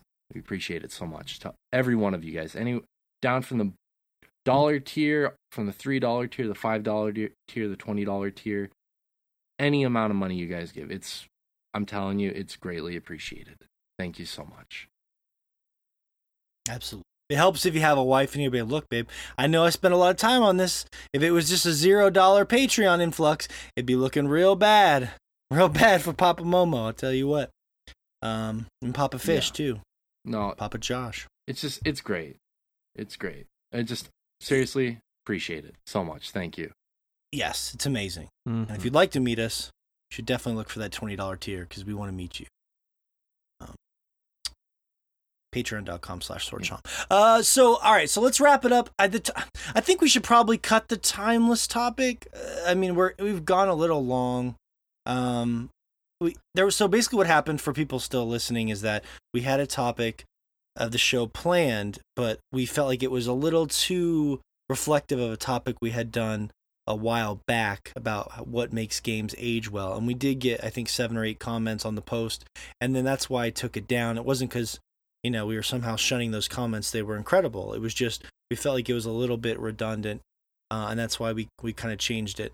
Um, and, but so we did do a show back in the day about why games age better than others to us. So you can always, you should go look for that. Um, maybe I'll message those people that left comments and I'll, I'll kind of direct them to that show number as well. And uh, we've been going a little long here, so I think we should cut that. That's yeah. the unfortunate twist, one, you know. One thing is, like, going forward, I mean, we're still able to think of creative topics. We have some kind of on the back burner that we're going to be bringing up in the coming weeks. But, you know, there's going to come, like, this is something that I know, for me, specifically, I stress out a ton. The other guys here probably don't stress out near as much. Um, is retreading some topics, and one of the things we kind of want to avoid, you know, full disclosure going forward, is retreading. We don't want to do that because, you know, there are people, some of you out there, as we have just outlined, who are paying your hard-earned money, and for us to retread things kind of seems like a slap in the face in a way. Um, so, I mean, if if you guys want to send us any kind of private message on the social media or send us an email at sword chomp dot com, at sword chomp at gmail dot com, excuse me, uh, that lets us know, like, how you feel about that. That would be great.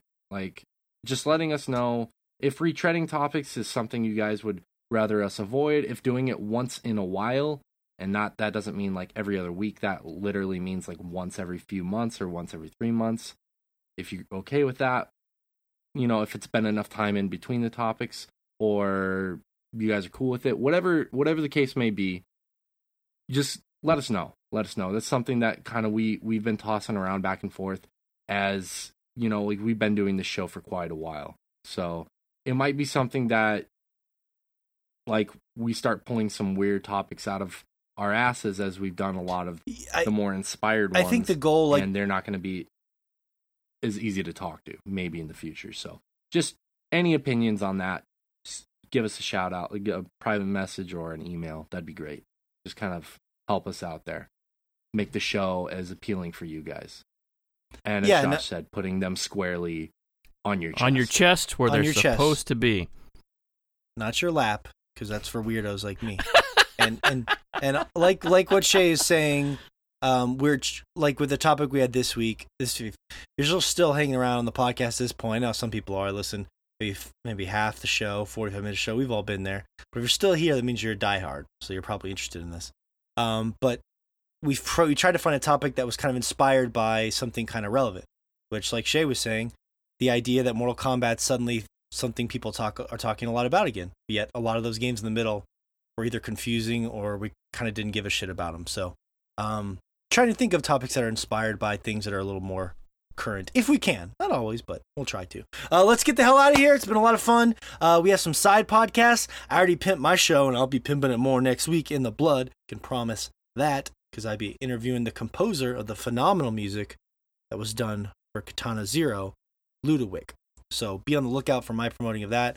I also got up uh, today. I was actually randomly just promoting. I'm proud of you. The... It's been a while. Thank you. Um... It has been way too long. Uh, finally, somebody said yes. Um, it, I, today, randomly, I was promoting Shay's interview with. Uh, I, we were talking. We were joking about the BAFTA Awards a couple weeks ago, and I realized that hey, we have an interview with the BAFTA winner for Best Video Game, so you should go listen to that. So I was promoting that on. The, they'll be today and tomorrow running on the site on Evoking the Sublime. But if you follow us on social media, you'll see that uh, as well over the mm-hmm. weekend. So, lots of good stuff, and of course, our patreon.com slash SwordChomp. It's been fun. Um, I need to go badger fish to go buy Mortal Kombat some more, so we got to get out of here. Uh, thanks for listening to the show. We'll see you next week. All right, now, fish, it's only sixty dollars. All right, play it.